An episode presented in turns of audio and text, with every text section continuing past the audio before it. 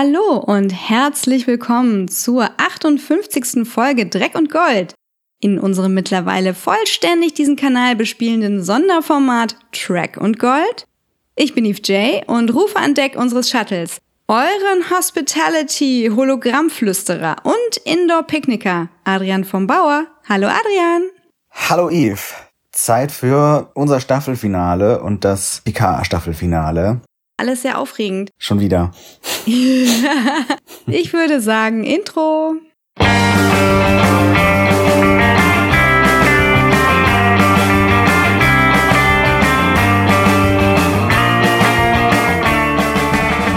Adrian, hast du uns News mitgebracht? Ich denke, unsere News-Sektion können wir erstmal anfangen mit einem Dankeschön an unsere ersten Patreon-UnterstützerInnen. Dankeschön. Vielen Dank. Wir haben euch ja in der letzten Folge kurz unseren neuen Patreon-Account vorgestellt und da haben sich jetzt schon die ersten Leute eingefunden und das freut uns natürlich sehr. Es dürfen natürlich gerne noch mehr werden. Genau, wir haben noch Platz auf unserem Shuttle. Dann machen wir weiter mit den Sonderfolgen zum Thema Quarantainment. In der nächsten Sonderfolge lesen wir euch Kurzgeschichten von deutschen Science-Fiction-AutorInnen vor. Die bisherigen Sonderfolgen habt ihr hoffentlich schon gehört und wenn nicht, äh, solltet ihr das tun. Da lesen wir verschiedene interessante Kurzgeschichten vor, unter anderem von Neil Gaiman und aber auch von äh, Pat Cadigan. Leuten aus unserem Umfeld. Und Leuten aus unserem Umfeld, genau. Denn das ist eigentlich das, was wir primär machen wollten, eure Geschichten zu lesen. Und wenn ihr Fanfiction habt, Track, Wars, Fanfiction, welche auch immer, bitte schickt uns die. Ich möchte die vorlesen. Gerade jetzt, wo manche Leute mehr Zeit zu Hause verbringen, ist das vielleicht eine coole Unterhaltung für die Quarantänezeit. Ja, nicht nur wir sind gerade im Homeoffice, sondern auch Produktionsteams auf der ganzen Welt, unter anderem die Postproduktion von Star Trek Discovery. Also es haben sich natürlich manche gefragt, jetzt wo alle Hollywood-Produktionen und überhaupt alle Firmen und sonstigen Produktionen ähm, sich im Shutdown befinden und äh, nach Hause gehen müssen, was passiert denn dann mit den kommenden Star Trek-Serien? Aber es ist ja so, dass Discovery Season 3 bereits abgedreht ist und nur noch Postproduktion gemacht werden muss. Und die geht wohl trotzdem weiter, weil die Effektleute und äh, MusikerInnen das auch von zu Hause aus machen können. Und das gleiche gilt auch für die Animationsserie Lower Decks. Also können wir wahrscheinlich damit rechnen, dass beide von diesen Staffeln wie geplant im Laufe dieses Jahres ankommen werden. Ich frage mich ja, wie es mit den ganzen Kinofilmen weitergeht. Mhm. Black Widow zum Beispiel war der letzte Teaser, den ich gesehen hatte, oder der letzte Teaser, bei dem ich schnell weggeguckt habe im Kino. Ich glaube, da war ich in Birds of Prey. Also was die Starttermine angeht, müssen wir alle ein bisschen abwarten, ne? Naja, da verschiebt sich sehr vieles. Das mit dem Kino geht sicher nicht so schnell weiter. Die Streaming-Dienste, die Streaming-Serien haben den Vorteil, dass die Leute dafür nicht irgendwo hingehen müssen, um das zu gucken. Das heißt, zumindest die Sachen, die schon abgedreht sind, kommen wahrscheinlich doch irgendwie zu uns und zu euch. Mhm. Kino zu Hause. Ich übernehme gern das ganze Popcorn. Nicht nur Popcorn eignet sich super zum Picknicken, sondern auch eure Zeichnungen, Comics, Fotos, die ihr gerne mit dem Hashtag was Quarantäne-Picknick Quarantine Picnic. Aha. Die ihr gerne unter dem Hashtag Quarantine Picnic ins Universum schicken könnt. Denn Katja Klengel hat eingeladen, bei dem schönen Wetter mit euch zu Hause und online zu picknicken. Ja, guckt euch das mal auf Instagram und Twitter an. Unter diesem Hashtag findet ihr schon ein paar. Und wenn ihr selber euch inspiriert fühlt, könnt ihr ja mitmachen und euer eigenes Picknick zeichnen oder inszenieren. Ich habe mich bei den ersten Bildern sofort an romantische Szenen aus dem Holodeck erinnert gefühlt. Auf jeden Fall. Also ich schlürfe hier gerade meine warme Mandelmilch und habe den Rollo runtergemacht, weil draußen so schönes Wetter ist. Damit man das überhaupt auch hält hier drin. Dann lass mal loslegen. Dieser Podcast ist nicht spoilerfrei, also solltet ihr die hier besprochenen Folgen und alles davor, also am besten die komplette Staffel von Star Trek Picard, gesehen haben. Ich gebe euch zunächst eine Zeitlinie der menschlichen Verschlimmbesserungen. Widerstand ist zwecklos. Unsere Informationen werden ihre vervollständigen. Die 90er Jahre des 20. Jahrhunderts. Es sind keine bunt gekleideten Pop-Music-Bands, die um die Weltherrschaft singen, nein ringen, sondern die nicht weniger modisch gekleideten, genetisch verbesserten Menschen. Ihrem Anführer Khan Noonien Singh gelingt dies auch, doch seine machthungrigen AnhängerInnen beginnen, sich gegenseitig zu bekämpfen. Die eugenischen Kriege hinterlassen weltweit Verwüstung, sodass die sogenannten Augments verboten werden. Nachdem sie 1996 besiegt werden, flieht Khan mit einer Handvoll übrig gebliebener auf der SS Botany Bay. 2134 stiehlt der Wissenschaftler Eric Sung einige Kanister übrig gebliebener Augment-Embryonen von der Cold Station 12, brütet sie aus und zieht sie als seine Kinder auf, bis er verhaftet wird und sie zurücklässt. 20 Jahre später sucht die Enterprise ihn auf, als die Kinder als Erwachsene wieder auftauchen und allerlei Unheil anstellen, was fast zu einem Krieg mit den Klingonen führt.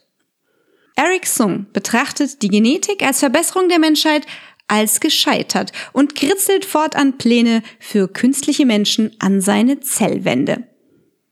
Doch dies ist nicht das Letzte, was wir von Augments hören. Während Kirk Captain der Enterprise ist, begegnet er dem Schläfer Khan und das nicht nur einmal. Mehrere Generationen später forscht Dr. Noonien Sung an Kybernetik. Auf dem Planeten Omicron Theta erschafft er zunächst den Androiden B4 nach seinem Ebenbild, dann den Prototypen Lore und schließlich den verbesserten Data. Als ein Kristallwesen den Planeten angreift, werden die Erinnerungen der Kolonisten auf Data übertragen. Auf Bitten seiner Frau zerlegt Sung Data und lässt ihn zurück. Die Kolonie wird zerstört. Als Data später gefunden und wiederhergestellt wird, möchte er sich erkenntlich zeigen und bewirbt sich bei der Sternflotte. Er spezialisiert sich in Wahrscheinlichkeitsmechanik und Exobiologie und dient später als Lieutenant Commander unter Captain Picard auf der Enterprise D. 2348 wird Julian Subatoy Bashir im Alter von sieben Jahren von seinen Eltern einer Augmentation unterzogen, da sie ihn als schwächliches, unintelligentes Kind ansehen. 2364 kehrt Data auf den zerstörten Planeten zurück, auf dem er gefunden wurde. Er findet ein Labor und die Teile eines Doppelgängers von sich. Nachdem er seinen Bruder zusammengesetzt hat, der sich Lore nennt, stellt sich heraus, dass sich dieser grundlegend von Data unterscheidet.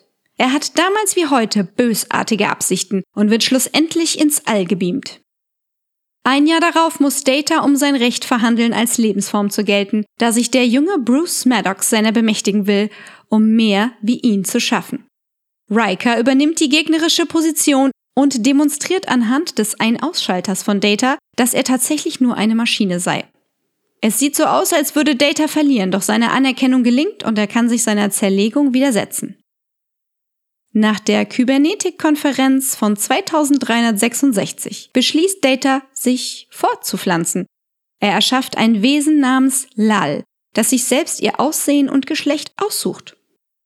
Nachdem sie schnell lernt und sich mental zu einem Teenager entwickelt, mit einem ersten Verliebtsein, dem ersten Job als Kellnerin in Zehn vorne, soll sie zur Erforschung von ihrem Vater getrennt und ins Daystrom-Institut gebracht werden und bekommt dadurch derartige Existenzangst, dass ihr junges Leben buchstäblich zerfällt. Data speichert ihr Gedächtnis ab, sodass sie nach ihrem Tod nicht vergessen wird. Ein Jahr später trifft Data auf seinen Erbauer und auch Lore, dieser stiehlt gewaltsam den Emotionschip, den Sung für Data entwickelt hatte, und macht sich davon, um sich wenig später mit den Borg einzulassen. Nunien Sung stirbt an seinen Verletzungen. 2367 ist es Data, der Locutus von Borg zurückbringen und Picard retten kann. Fortan wird Data für Bruce Maddox Berichte anfertigen. 2370 trifft Data durch Zufall auf Dr. Juliana Trainer, ehemals Sung, die sich als seine Mutter zu erkennen gibt doch sie ist es nicht ganz, denn diese Juliana ist eine androidische Kopie der Verstorbenen, die den Angriff auf Omicron Theta nicht überlebte. Sung schuf sie lebensecht mit Haut und Haaren und einem Chip, der sie allen Scannern als Mensch ausgibt. Data enthält ihr diese Entdeckung vor, denn sie ist programmiert zu sterben, sobald sie die Wahrheit erführe. Ihr künstlicher Körper ist so geschaffen, ein natürliches Versagen zu erleiden. Er kann ihr noch ein Bild zeigen, das er von Lal gemalt hat, bevor sie ihres Weges geht. Kurz darauf steht er unter Kontrolle von Lore und versucht mit einer Gruppe von Borg die Föderation zu vernichten. 2371. Data aktiviert seinen Emotionschip und macht endlich Witze, über die er selbst lachen kann. Zwei Jahre später trifft Data auf die Borg-Königin und widersteht ihrem Angebot. Die Invasion der Borg kann gestoppt werden, als Picard die Königin vernichtet. 2374 arbeitet Dr. Julian Bashir mit einem Think Tank von neun Augments, die wie er illegal verbessert wurden, aber im Gegensatz zu ihm nicht gesellschaftsfähig sind. Fünf Jahre später ortet die Enterprise Teile von Datas Vorgänger B4. Dies war Teil des Plans des remanischen Usurpators Shinson, dem Klon von Picard, seinen Vater und die Föderation zu zerstören. Data speichert seine Daten in B4 ab und opfert sich, um Picard zu retten. Sein Körper explodiert zusammen mit Shinsons Schlachtschiff zu Sternenstaub. Wenig später sieht sich die Sternenflotte oder mehr Picard persönlich in der Pflicht der Evakuierung aller in Reichweite der romulanischen Supernova befindlichen Völker. Jordi LaForge ist beauftragt, den Bau möglichst vieler Schiffe zu sichern.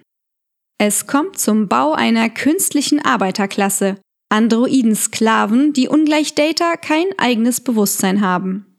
Maddox lernt Jurati kennen. Sie motiviert ihn, dem verhassten Auftrag gerecht zu werden, um auf Basis dessen sein Hauptziel weiter zu verfolgen.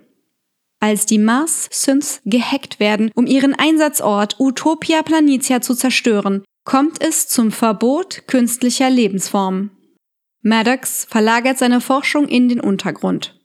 Auf Gulion 4 schafft er mit dem bislang unbekannten Sohn von Datas Erbauer, Altan Inigo Sung, das, wovon er immer geträumt hatte, überlegene künstliche Bewusstseine in künstlichen Körpern. Life forms. You tiny little life forms. You precious little life forms. Where are you? Dann kommen wir doch gleich mal zur ersten Folge für heute, Et in Arcadia Ego Teil 1. Holographische Projektion aktivieren. We just came 25 light years in 15 minutes. I noticed a little turbulence. We call it Coppelius. I was born there. Do they hate us? I really don't think so. I'm picking up five bogeys coming right at us. All power's gone. What do we do about it? Brace yourself! Die La Sirena reist durch den Transwarp-Tunnel und kommt beim vierten Planeten des Gulion-Systems an. Soji identifiziert diesen als Coppelius, Heimatwelt der Synths. Doch sie bleiben dort nicht lange allein, denn Narex, romulanischer Raumjäger, ist ihnen gefolgt und greift an. Unerwartete Hilfe erhalten sie in Form von Sevens Borg-Kubus, der ebenfalls aus einem Tunnel auftaucht. Plötzlich werden alle drei Schiffe von gigantischen Orchideenblüten erfasst, die sie auf den Planeten herunterziehen. Beim Absturz meldet sich Picards Hirnkrankheit zurück und er erzählt seiner Crew erstmals von seinem bevorstehenden Tod. Sie brechen zu Fuß auf, um die Synths vor der nahenden romulanischen Flotte zu warnen, statten aber davor noch dem zerstörten Borg-Kubus einen Besuch ab. Eleanor ist froh, Picard wiederzusehen. Seven ist mit den XBs dabei, einige Systeme des Artefakts zu reparieren. Darunter auch die Langstreckensensoren, mit deren Hilfe sie feststellen, dass 218 romulanische Warbirds zu ihnen unterwegs sind. Elnor und Seven bleiben zurück, die anderen wandern zur Coppelius-Station. Dort wird Soji herzlich von den anderen Synths willkommen geheißen. Diese haben jedoch nicht viele Verteidigungsmittel gegen die Romulaner zu bieten. Was sie haben, ist der Data wie aus dem Gesicht geschnittene Wissenschaftler Alton Indigo Sung und Sojis goldhäutiges Ebenbild Sutra, die Schwester der getöteten Jana. Sutra hat von Agnes Mord an Bruce Maddox erfahren, hat aber Verständnis. Sie glaubt, dass die Ermahnung eigentlich nur für synthetische Gehirne gedacht war und holt die Informationen per Gedankenverschmelzung aus Agnes Erinnerung. Es ist eine Nachricht einer uralten Allianz von Syntheten, die ihre Hilfe bei der Auslöschung organischer Lebensformen anbieten. Sung zeigt Agnes eine Art Golem, in den er seinen Geist übertragen möchte und die Synthfrau Arcana gibt Raffi und Rios ein Stück magischer Technologie, mit dem sie die La Sirena reparieren können. Raffi nimmt unter Tränen Abschied vom kranken Picard und die beiden gestehen einander ihre freundschaftliche Liebe.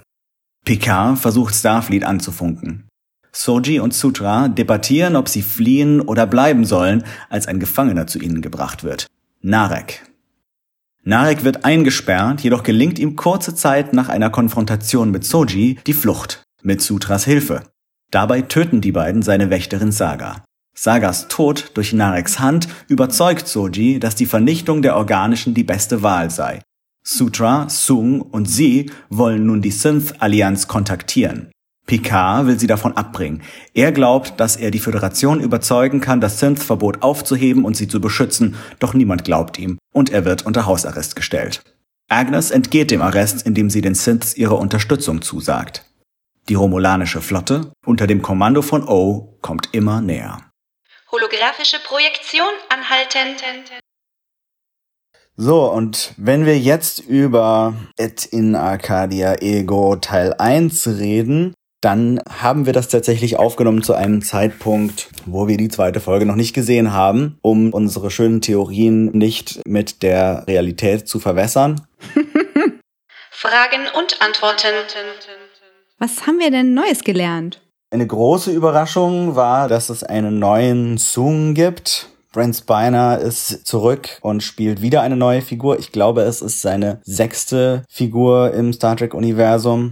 Ungefähr grob über den Daumen gepeilt. Und es ist wieder ein Verwandter von Nunien Singh, äh, Nunien Sung. Und ich frage mich, wie viele gibt's denn noch? Ja. Wie viele gibt's denn noch, die genau gleich aussehen? Mhm. Also ich muss sagen, ich war leider gespoilt davon, dass ich auf Twitter ein Foto gesehen habe von Brent Spiner am Set im Kostüm und ich dachte, oh ja, oh nein, ich bin gespoilt. das war dann so ein bisschen schade. Ja, ich glaube, das Foto hatte ich sogar tatsächlich auch gesehen, bevor ich die Folge gesehen habe. Aber zu dem Zeitpunkt wusste ich ja noch nicht, dass es jetzt ein neuer Song ist und nicht etwa irgendwie eine, weiß ich nicht, äh, ein, ein nachgebauter Data im noch organischeren Look oder was auch immer sein könnte. Hm, das weiß man nicht genau. Vielleicht der Synth-Bruder von Beautiful Flower, wo wir uns ja letztens noch gefragt haben, wie der aussehen könnte. Genau, ich glaube auch nicht, dass wir den gesehen haben. Ich habe keinen verwaisten Synths-Bruder rumsitzen sehen. Also nicht explizit, da saßen natürlich schon diverse Synths rum, die auch nicht alle unbedingt einen Doppelgänger dabei hatten, soweit ich das weiß, aber es wurde auf jeden Fall nicht darauf hingewiesen, wer es gewesen sein könnte. Ja, und dann sind wir nicht drauf gekommen, wie konnte das passieren, dass die Admonition gar nicht für organische Gehirne gemacht war, sondern für synthetische. Ah, jetzt macht fast alles Sinn. Fast. Ja, es macht auf jeden Fall Sinn, dass das irgendwie Leute in den Wahnsinn treibt und dass die meisten Gehirne und Geister daran zerbrechen, wenn sie diese Warnung sehen, weil die halt gar nicht für organische Hirne ausgelegt war. Aber im Grunde ist sie trotzdem relativ erschreckend. Im Grunde liefert sie trotzdem einen äh, guten Grund, gegen Synths vorzugehen. Denn die scheinen tatsächlich irgendwie ziemlich böse zu sein oder zumindest starke Rachegefühle gegen organisches Leben zu hegen und äh, gewillt zu sein, dieses auszulöschen. Ich habe mich direkt am Anfang gefragt, als Picard seinen Schwächeanfall hat, ist das jetzt so ein Erlebnis aus dieser nicht kongruenten Zeitlinie und in welcher Zeitlinie befindet er sich gerade? Oder wird er von einem Wesen beseelt? Und würde man jetzt seine Vorgeschichte nicht kennen, hätte ich den Eindruck gehabt, dass es jemand vom Planeten ist, der in ihn reinschlüpft und sagt, Thank you for coming, everyone. Mhm. Ich dachte auch kurz an der Stelle, dass das jetzt vielleicht irgendwie ein Signal ist, dass Picard durch die Borg-Teile, die sich vielleicht noch irgendwo in seinen Hirnwindungen verstecken, empfangen hat und äh, Mhm. Das dann dementsprechend äh, gesendet hat. Aber jetzt im weiteren Verlauf der Folge bin ich eigentlich eher zu dem Schluss gekommen, dass das einfach nur seine Verwirrtheit und die ersten Symptome seiner Krankheit zeigen soll. Hm. Das erklärt er ja auch noch, indem er dann sagt, ja, ich weiß das schon ziemlich lange. Und wenn es wirklich diese Krankheit ist, die ihn in den Zeitlinien etwas verschwurbelt, dann ist das einfach ein echt fieses Science-Fiction-Alzheimer, würde ich mal sagen. Mhm. Also nicht nett. Und da kommt dann halt so eine Abschiedsstimmung auf und er sagt dann gleich so, nee, nee, nee, nee, nee, Leute, läuft nicht. Ja, dann frage ich mich jetzt, wo wir auf diesem Planeten sind, namens Gulion 4, was war das denn für ein anderes Labor von Maddox, das da zerstört wurde äh, von äh, den Sadwasch? Und was hat er jetzt dort hergestellt, das er verkaufen wollte, um seine Schulden bei Bejazel zu begleichen? Weil das war so sein Monolog, als wir ihn da auf diesem Amüsierplaneten gesehen haben in der Bar von Bejazel. Ja, bin ich mir jetzt auch nicht so sicher. Also Wenn er vorher von einem zerstörten Labor gesprochen hat, hätte ich eher irgendwie daran gedacht, dass es um sein Daystrom-Institut-Labor geht, das ihm ja weggenommen wurde und wo seine Forschung quasi vernichtet wurde, aber es scheint da schon noch irgendwie nochmal was anderes zu geben. Ja, er sprach davon, dass das mit so einer Disruptorwaffe, die seine Hm. Sachen aufgelöst hat, zerstört wurde. So das, was wir auch bei Dash gesehen Ja, haben. okay. Deswegen muss es also irgend noch eine Location geben. Aber ja, gut. Ja, also möglicherweise ist er einfach, nachdem er ursprünglich mit Altern Inigo auf Coppelius diese Basis aufgebaut hat und diese äh, Synth-Bevölkerung angefangen hat aufzubauen, also nachdem das irgendwie auseinanderging, nochmal aufgebrochen und hat woanders ein Labor gegründet, weil aus irgendeinem Grund hat er diese Welt ja verlassen, möglicherweise, weil, weil die da alle so ein bisschen evil und sektenhaft sind und er das nicht mehr mitmachen wollte. Ich hoffe, wir erfahren das noch. Sind wir auf Coppelius oder auf Gulion 4? Äh, ich glaube beides. Also Gulion ist das System und Gulion 4 dementsprechend der vierte Planet in dem System, aber die Synths dort nennen ihren Planeten oder zumindest ihre Basis, vielleicht betrifft es auch nur dieses Dorf, Coppelius. Mhm. Mhm, mhm, mhm, mhm. Na gut. Warum mich das mit dem Labor von Maddox interessiert, ist, dass ich dachte, dass Dash und Soji dort hergekommen wären, aber jetzt wirkt es so, als wären sie hier von Coppelius gekommen. Das finde ich sehr widersprüchlich. Ja, auf jeden und Fall. ein anderer Widerspruch ist für mich, also erst ging es darum, ob synthetisches Leben Personen sind. Und jetzt geht es aber nur noch darum, ob sie eine Gefahr sind oder nicht. Also worum Mhm. geht's denn jetzt wirklich bei diesem ganzen Synth-Problem? Ja, gute Frage. Das äh, ist auf jeden Fall nicht so ganz klar. Was mir auch noch nicht so ganz klar wird, ist, was denn jetzt diese anderen Synths sind, diese mächtige alte Synth-Allianz von vor 200.000 Jahren, die ja scheinbar irgendwo existiert und jederzeit eingreifen kann, um irgendwie neue Synth-Zivilisationen vor den bösen Organischen zu retten. Aber wo leben die? Sind die in einem anderen Universum? Sind die in einer anderen Galaxie? Das würde mich interessieren. Bisher ist das sehr schwammig alles. Man kann sie irgendwie kontaktieren, relativ einfach anscheinend. Zumindest wenn man äh, eine übermächtige synthetische Lebensform oder, oder ein verrückter Professor ist. Aber, aber wo und wie? Also wenn sie acht Sonnen verrückt haben, dann können sie sich bestimmt auch in irgendeinem Subspace verstecken. Ja, das, das könnte man schon meinen. So wie Spezies 8472. Genau. Nein, die leben im Liquid Space. äh, Fluidic Ja, Space. genau, aber das ist ja vielleicht so, genau, ist ja sowas ähnliches wie, da gibt's den Subspace und den Liquid Space und, und vielleicht noch irgendwie den, den Dampfspace. Ja, Es gab den äh, zweidimensionalen Space, die irgendwas Dimension. Orville. Nee, das gab's bei Voyager zuerst, oder? Hm, okay. Das Nee, warte mal, das war so, dass die, das waren irgendwie, äh, ich weiß nicht mehr. oje, oje, böse Durchhänger heute. Das war so eine Schwarz-Weiß-Episode, die Tom Paris gespielt hat. Und da gab's Eindringlinge, die nicht wussten, in was für einer Art Universum sie jetzt sind und mussten dann quasi im Holodeck diesen Erstkontakt abwickeln. Und das hat für einige Verwirrung gesorgt. Ah, ja, ja. Ich erinnere mich vage. Ja. Und ich weiß nicht mehr, ob das zweidimensionale oder fünfdimensionale Wesen waren. Es macht beides keinen Sinn, leider. Nee.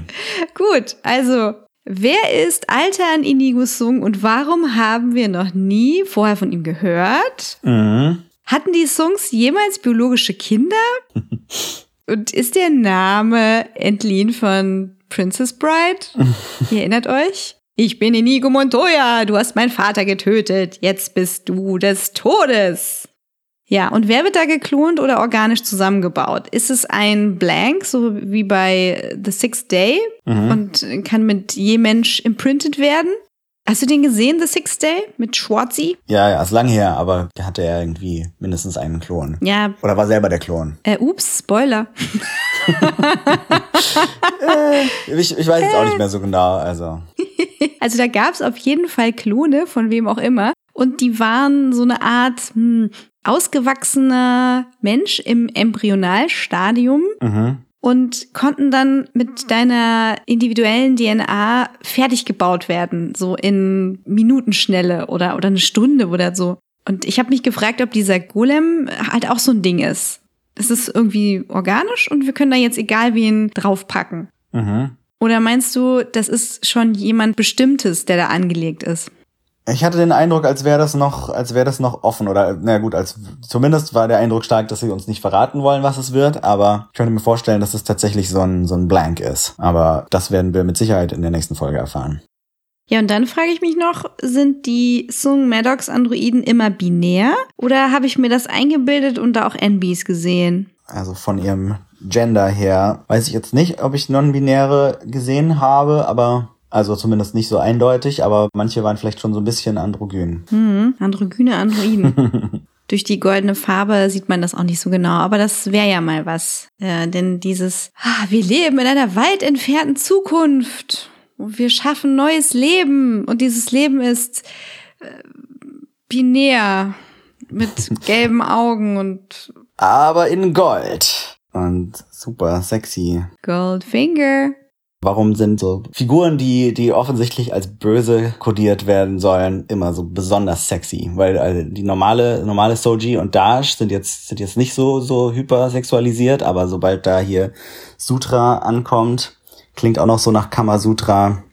Die spielt sie dann gleich um einiges irgendwie so verführerischer und äh, gleich klar, okay, evil. Versteht sich bestimmt gut mit Narissa. Oh, oh mein Gott, ich kann einen Chip aus dieser Folge ziehen. Oh ja, okay, Ja. gleich mal an die Fanfiction machen.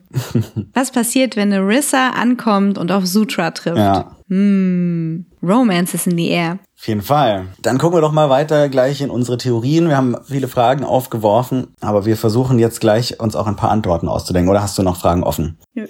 Alright. Genau, dann gucken wir doch mal in die Theorien.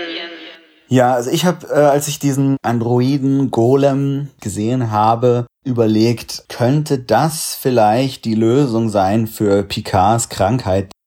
Picard ist im Sterben, aber die Serie soll ja weitergehen. Denn eine zweite Staffel ist ja bestellt. Wie könnte man das lösen? Natürlich, indem man Picards kranken Körper durch einen synthetischen Körper ersetzt, der vielleicht aus diesem Golem, der da in, in dem Labor rumliegt, geschaffen werden könnte. Weiß man, ob Tom Hardy oder James McAvoy schon unterschrieben haben für Staffel 2? Die müssen sich dann rumprügeln, wer den, den Job als junger Patrick Stewart diesmal bekommt. ich würde vermuten, also nachdem Patrick Stewart ja doch den Eindruck macht, als würde ihm das nach wie vor alles sehr viel Spaß machen, dass der synthetische Picard dann vielleicht trotzdem genauso aussehen würde wie der jetzige ältere Picard, den wir in der Serie haben. Einfach nur ohne sein Gehirnsyndrom. Und vielleicht mit irgendwie Special Skills und kann plötzlich so kämpfen wie Soji, wenn sie aktiviert wird. Hm. Also was den Golem angeht, das finde ich ist ein, ja, so ein richtiger Tease, ne? Ist das jetzt halt Mhm. äh, das Gefäß für Altern Inigo, um sich da reinzupflanzen. Das ist ja das, äh, worauf er irgendwie total scharf ist. Was er aber noch nicht gelöst hat vom Problem her. Mhm. Das ist ja das, womit er Agnes gewinnen will, indem man sagt, hey, äh, du hast dich schuldig gemacht übrigens. Äh, Du kannst dich hier redeemen, indem du mir hilfst, mich in diesen Körper zu transferieren. Mhm. Mal so übersetzt. ich weiß allerdings nicht, ob das Sinn macht, ob wir noch einen Song brauchen und naja. Oder wir lassen doch Data wieder auferstehen. Das wäre die andere Möglichkeit. Oh. Aber der ist doch schon auferstanden in diesem, in äh, diesem Volk, in den Merowingern, die da leben.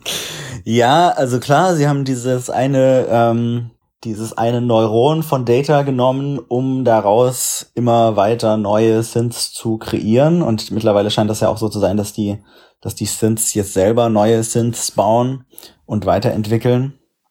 Aber sie sind natürlich nicht buchstäblich Data. Und vielleicht bräuchte man diesen, diese, diese äh, reine Seele, diesen vorurteilsfreien Data, um dann doch Frieden zu stiften Hm. zwischen der mächtigen Synth-Allianz, die da vielleicht demnächst auftaucht, und den bösen Romulanern, die alle Synths vernichten wollen, und der Föderation, die irgendwo dazwischen steht. Mhm, mhm, mhm. Also, die Sungs, ne? Ich muss da mal. Gibt es überhaupt organische Kinder der Sungs? Ja, geschweige denn Söhne aus der Sung-Blutlinie. Und also wenn es wirklich Kinder gibt, sind das immer Söhne, das funktioniert nicht. Warum sehen die immer gleich aus? Das, äh, ja, also mal angenommen, nein. Mhm. Dann muss es einen Sung Prime geben. Mhm. Einen, der sich immer wieder geklont hat, wenn wir von organischem Leben ausgehen. Und dann frage ich mich, ob es jemals wirklich eine Noonian-Song gab oder ob das ein Klon von Erics Song war. Oder Eric sogar selbst. Ja. Also Eric ist derjenige, den wir zur Zeit von Enterprise mit Captain Archer sehen. Der hat ja dann am Ende der seines äh, Enterprise zwei oder drei Teilers doch gesagt, hm, das mit dem Klonen ist vielleicht gar nicht so geil. Ich beschäftige mich vielleicht lieber mit Kybernetik und Androiden und so. Ja. Aber vielleicht hat er trotzdem nochmal sich selber geklont, damit er, ähm, weil er wusste, dass er diese Arbeit allein nicht zu Ende führen äh, können wird. Ja, weil das ist, das ist ja die Frage, ne? Also gehst du davon aus, dass dein Sohn, der genauso aussieht wie du, einfach seinen Job weitermacht? Hm, hm, hm. Gut, nennen wir diesen Typen Sung Prime. Ob es eine künstliche Form ist oder wie auch immer. Und dann wäre meine Theorie, dass Altern Inigo, was sich für mich wie Alter Ego anhört, dieser Sung Prime ist. Höchstpersönlich. So. Ja. Oder Der, der sehr langsam oder gar nicht altert, oder wie? Genau, also es ist entweder quasi so ein, so ein Klon, der nicht altert, oder die erste künstliche Lebensform, die nicht altert, die da ist, um das Sung-Wissen zu erhalten. Also quasi Erics erste Wiedergeburt. Und die andere Möglichkeit ist, dass er Lore ist. Und Lore sich weiterentwickelt hat und äußerlich altert. Ja, also dass die Sung-Androiden grundsätzlich altern, wissen wir aus The Next Generation, weil Data das dann irgendwann mal erwähnt. Weil irgendwie mussten sie erklären, dass Brent Spiner älter geworden ist im Laufe der Serie und Filme. Also könnte es tatsächlich irgendwie Lore sein. Dafür spricht auch tatsächlich der Name, der nicht nur klingt wie alter Ego, sondern abgekürzt auch noch AI ergibt, also künstliche Intelligenz. Duh. Übrigens, an der Stelle, Planet Aya, Planet der Trauer. Hallo, haben wir da gepennt? Da kommen die Ayana her. Kurz Ja, gesagt, ja. die AIs. Das macht voll Sinn. Ja, Äh, Zaunpfahl. total. Ja. Ja, gut. Also, die Songs. Könnte tatsächlich sein, dass es einen Sohn von Nunien Sung aber gibt, weil wir haben zwar seine, seine Frau quasi kennengelernt, also in Anführungsstrichen Datas Mutter, aber das war ja nicht die echte, sondern eine synthetische Nachbildung, also eine Androidin, die auf der echten basierte und auch schon sehr menschlich aussah. Und es kann natürlich sein, dass äh, die einfach die Erinnerung an ihren echten organischen Sohn, den ihre organische Vorgängerin hatte, äh, nicht mit eingespeichert hatte. Warum, frage ich mich. Oder es ist halt eine, eine andere Frau. Also sollte es tatsächlich einen Altern Inigo gegeben haben, dann frage ich mich, ob Lore vielleicht nach Alterns Vorbild erschaffen wurde. Weil Altern wirkt auf mich halt irgendwie evil. evil. Und dann gäbe es halt immer einen bösen Zwilling zum grundguten Data. Naja, zu den ganzen Namen würde ich gerne kurz einen Ausflug in die Namenkunde machen, weil die Blumenkinder von Data ja alle sehr unterschiedlich klangvolle Namen haben. Fangen wir doch einmal an mit Jenna. Das ist eine Variante von Johanna und führt uns auf Umwegen zurück zu Jahwe, dem jüdischen Namen für Gott, und Chanan für gnädig sein. Übersetzt bedeutet der Name also im weitesten Sinne Gott ist gnädig. Jenna ist also die Gnade Gottes, die mit Beautiful Flower als Botschafter da ins All gegangen ist. Auf jeden Fall der gute Zwilling. Der gute Zwilling. Und das nächste, was ich zu Dash gefunden habe, ist Dajana aus dem Slawischen bzw. Arabischen. Eingedeutscht heißt der Name bei uns Diana und bedeutet so in etwa die Widerstand leistende. Im Arabischen eher so Amme. Was ja auch durchgeführt wurde, ja. Also Dash ist die Schwester, die Widerstand geleistet hat und leider sterben musste. Und zu Soji habe ich nur gefunden, dass es ein japanischer Männername ist, mit vielen Bedeutungen, je nachdem, was du halt noch für einen Beinamen dazu hast. Da bin ich also auf keinen grünen Zweig gekommen, was das angeht. Was Lore bedeutet, wisst ihr wahrscheinlich. Also traditionelles Wissen über ein Thema. Und Data ist eine Ansammlung von Informationen und Fakten. Und die liebe Sutra liegt mit ihrem Namen am nächsten an Lore.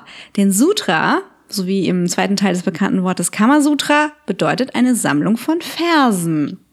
Also haben wir da äh, sehr unterschiedliche Sammlungen, Sammlungen von Inhalten, die einen Namen ergeben.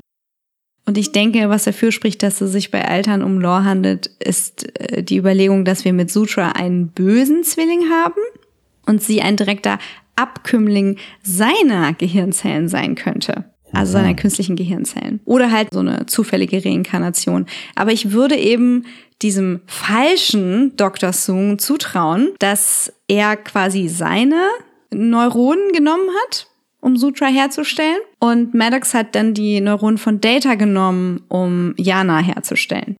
Und so könnte sich das natürlich durch die ganze Gesellschaft durchziehen, dass wir immer einen Data und immer einen Lore haben. There must always be balance. There must always be balance in the force. ja, das ist äh, meine heiße Theorie zu dem Thema. Mhm. Und ich denke mal, der zweite Teil wird's beantworten, ne? Ja, aber du hast natürlich auch noch, äh, du hast, glaube ich, auch noch ein, ein bisschen eine Theorie zu, zu äh, Sutra und Jana, die du Äh, übersprungen hast. ach so. Dein erster Punkt. Ja, natürlich ist Sutra Sepchineb. also, das ist jetzt ja ganz klar. Und äh, Jenna, die Schwester, die eben dann laut Ramdas Karten starb. Es gab ja die, die lebte und äh, die, die das Unglück bringt, die Weltenzerstörerin. Somit hätten wir die beiden beisammen. Jetzt ist nur die Frage, woher weiß Ramda was? Gibt es doch irgendeine Art von Zeitreise, Kuddelmuddel? Ja, ja, genau, weil das ist das irgendwie mit einprogrammiert in diese äh, Ermahnung. Wie kann das einprogrammiert sein in die Admonition? Wenn, wie hat's das dann in dieses romulanische Kartenspiel geschafft? Also, es ist äh, alles ein bisschen, ein bisschen wirr. Also Leute, wenn das kein legitimes Battlestar Galactica Crossover ist, dann steige ich aus. Ja, ist alles schon mal passiert. Und es Und wird, wieder, wird wieder passieren. passieren. Wunderschön. Sollen wir mal schauen, was als nächstes passiert? Auf jeden Fall. Gut, dann äh, haben wir jetzt einen Tag Pause in unserer Aufnahme und äh, hören uns gleich wieder nach dem zweiten Teil von Edge in Arcadia Ego. Holographische Projektion fortsetzen. I want you to reconsider your present course of action. We have no choice. That is a failure of imagination. What are you doing here? Trying to save the universe? All ships, prepare to fight. It's the end. Oh? Everything. The sky will crack. The worlds will burn. Show them you're not the enemy. You're not the destroyer.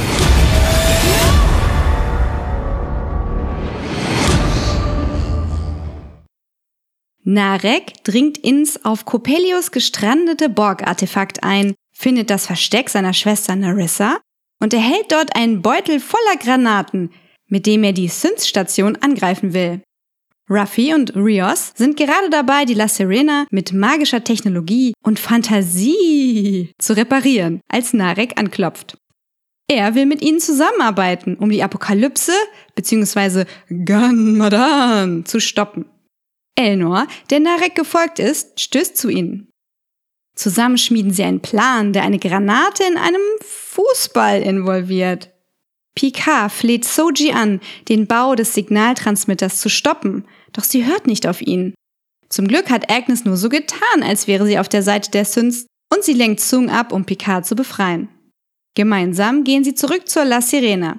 Die beiden wollen die Romulaner lange genug hinhalten, bis vielleicht die Sternenflotte eintrifft. Sie starten das Schiff und konfrontieren O's ankommende Flotte. Sung hat währenddessen Sagas Erinnerungen rekonstruiert und erfährt so von Sutras Verrat. Er deaktiviert sie. Auch Ruffy und die anderen sind mittlerweile in der Station angekommen. Rios kickt die Ballgranate in Richtung Transmitter, doch Soji wehrt sie ab und baut weiter am Signal. Im Artefakt findet Seven Narissa und tötet sie aus Rache für You. Picard und Agnes in der La Sirena bekommen Unterstützung in Form einiger gigantischer Orchideen, doch das wird die romulanische Flotte nicht lange aufhalten. In diesem Moment erinnert sich Agnes an das Picard-Manöver, bei dem man dem Feind eine Verdopplung des eigenen Schiffs vorspiegelt und modifiziert es mit Hilfe der magischen Technologie, die da immer noch rumliegt. Kurz vor dem romulanischen Angriff auf den Planeten multipliziert Agnes die La Serena tausendfach und zieht das Feuer der Flotte auf sich. Picards Krankheit wird währenddessen immer schlimmer. Da kommt endlich Starfleet an, angeführt von Captain Will Riker auf der USS Zhang He. Er sagt, der Planet stehe unter dem Schutz der Föderation. O will trotzdem angreifen und Picard redet Soji ein letztes Mal ins Gewissen. Diese hat gerade das Signal gestartet und ein Tor in die Roboterhölle geöffnet, aus dem schon einige bedrohliche Tentakel ragen. Picards Worte und sein Opfer stimmen sie jedoch um und sie deaktiviert den Transmitter. Das Portal schließt sich. O's Flotte zieht sich zurück und Picard bedankt sich bei Riker für dessen Unterstützung, bevor auch die Sternenflotte abzieht. Picard stirbt. Agnes kann nicht helfen und Soji beamt die beiden auf den Planeten, wo der Rest der Crew Abschied nehmen kann. Abends trinken Seven und Rios zusammen ein und unterhalten sich über Dinge, die sie bereuen. Ruffy tröstet den am Boden zerstörten Elnor. Picard erwacht in einem grauen Raum. Sein Leben nach dem Tod ist eine Quantensimulation, in der auch Data anwesend ist. Dieser wurde von Sung aus einer Erinnerungskopie rekonstruiert. Data bereut nicht, sich für Picard geopfert zu haben, und Picard teilt ihm mit, dass er ihn liebt. Data bittet seinen alten Captain um einen Gefallen. Nach seiner Rückkehr ins Leben soll er Datas Simulation beenden. Es sei die Sterblichkeit, die dem menschlichen Leben eine Bedeutung verleiht. Picard erwacht. Agnes und Sung haben aus dem Golem einen neuen Körper für ihn geschaffen und seinen Geist übertragen. Der neue Picard ist identisch zum alten, nur ohne die Hirnkrankheit. Picard deaktiviert Datas Simulation in einer Art feierlicher Beerdigungszeremonie. Kein Auge bleibt trocken. Die La Sirena Crew ist nun vollzählig auf dem Schiff versammelt. Ruffy, Rios, Agnes, Elnor, Seven, Picard und auch Soji. Jetzt, wo Synths nicht mehr verboten sind, kann sie, wie auch Picard 2.0, in neue Abenteuer und neue Serienstaffeln aufbrechen. Engage! Holographische Projektion deaktivieren. Wuhu! Gänsehaut. Ja, damit sind wir am Ende der Staffel angekommen.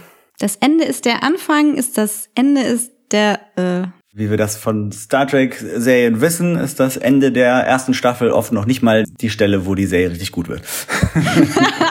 das ist bei allen Star Trek Staffeln so, sogar Ja. ein bisschen bei Discovery und Ja. ähm, wir wollen nicht vergleichen.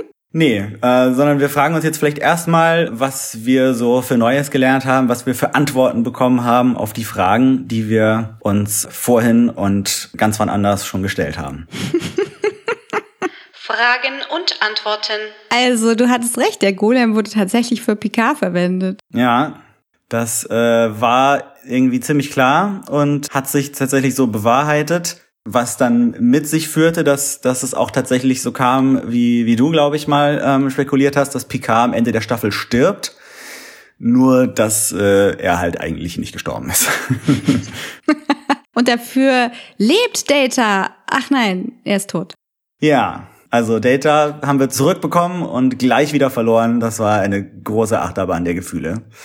Und eine weitere äh, Theorie von der letzten Folge bei mir hat sich auch bestätigt, denn das, was da kommt, wenn man irgendwie dieses Signal aktiviert, ist tatsächlich der Roboterteufel, wie Futurama. Es ist mehr, mehr so, mehr so Roboter Cthulhu mit den, mit den Tentakeln aus der Höllendimension, wo die uralte Androiden-Allianz lebt oder wie auch immer. Ja, das war seltsam. Ja, dazu später mehr. War auch so schnell wieder weg. Also war so, oh, Ah. Tentakel, wow, was passiert? Okay, war, war vorbei. Ja, ma- mach die mal weg. Mach diesen, diesen Shot, diesen rot eingefärbten Shot mal schnell weg. Den haben wir nicht gesehen. Nee. Ich fand das cool, wie Soji dieses, diesen Tower so weitergebaut hat, als würde sie so irgendwie Tetris spielen. Ja. War das nicht so, dass Data unheimlich schnell war? ja, genau. Der konnte so super schnell tippen und Bücher lesen, indem er einmal durch, durchgeflippt hat. So. Gebe ich mal zu bedenken. Ja, Ja, und AI Sung ist dann doch einfach nur Sungs leiblicher Sohn. ja. Den Data sogar als seinen Bruder bezeichnet und dachte ich Moment kurz, er hat seinen Bruder erwähnt. Ah, meint er doch Lore? Und dann, nee, er meint nur seinen Bruder im, in dem Sinne, dass er den gleichen Schöpfer hat. Ja gut, wir wissen's nicht. Das kann immer bestimmt- noch sein. Ja, also so wie die Skripte sich gegenseitig respektieren oder eben nicht, könnte es einfach, Staffel 2 Ja. geht los. Hey, AI Sung ist doch Lore. Muahaha. Apropos Ja. Muahaha. Narissa Narissa. hat sich doch nicht, äh, wie ich das verstanden hatte, am Ende der, ich glaube, vorletzten vorvorletzten, wie auch immer, Folge auf diese Warbirds, die in Richtung des Planeten fliegen, gebeamt, sondern sich irgendwo auf dem Borg-Kubus versteckt. Und du hast es aber auch falsch verstanden, weil du dachtest, Ja. sie wurde irgendwie assimiliert oder so. Genau. Aber das ist alles nicht passiert, sondern sie wurde von den XBs gefangen genommen und dann ist irgendwas passiert und jetzt versteckt sie sich da. Ja, und anscheinend sind die Borg doch alle vom Kubus geschleudert worden, weil auf dem Kubus nur noch ein paar XBs übrig sind. Ja, genau. Von denen sind noch welche übrig, aber genau, sonst, sonst scheint, scheint das alles ziemlich ausgestorben zu sein. Ja, tragisch. Ja. Aber Seven ist noch da Ja. und Elnor. Elnor ist da. Die anderen interessieren uns, glaube ich, eh nicht so sehr. Ich weiß nicht, wie die heißen. die heißen XB1, XB2. Reparatur-XB und äh, so. Ja, und es ist auch keine Zeitreise passiert, wie diese prävulkanischen Mythen uns vorgaukeln wollten, sondern die sind einfach so austauschbar wie Horoskope. Ja, weil das einfach immer wieder passiert. Also Leute bauen Androiden, die werden übermächtig, rufen Hilfe aus der anderen Dimension, die Tentakelmonster kommen, zerstören alles und wieder von vorne. Ja, das ist nämlich alles schon mal passiert und es, wird, wieder passieren. Déjà-vu. Kennen wir irgendwoher. Das passiert auch immer wieder. Und was auch neu war, ist das neue Schiff der Sternenflotte, mit dem Riker ankommt. Allerdings hat die Sternenflotte auch nur ein neues Schiff. Das aber gleich 1500 Mal. Das ist die Zheng He von der Copy-and-Paste-Klasse. Moment, hat Riker etwa das Picard-Manöver eingesetzt? Ja, vielleicht haben auch nur die Visual Effects Artists das Picard-Manöver eingesetzt. Okay. Naja, immerhin steht die Crew der La Sirena jetzt endlich fest. Also wir müssen jetzt keine holographischen Crewmitglieder mehr einsetzen, sondern wir haben alle Rollen verteilt und wenn die auch alle so an Bord bleiben sollten, dann sind sie jetzt komplett. Genau, sehen wir am Ende mal so Zusammenstellung und das ist dann wahrscheinlich die Crew, die in die zweite Staffel startet.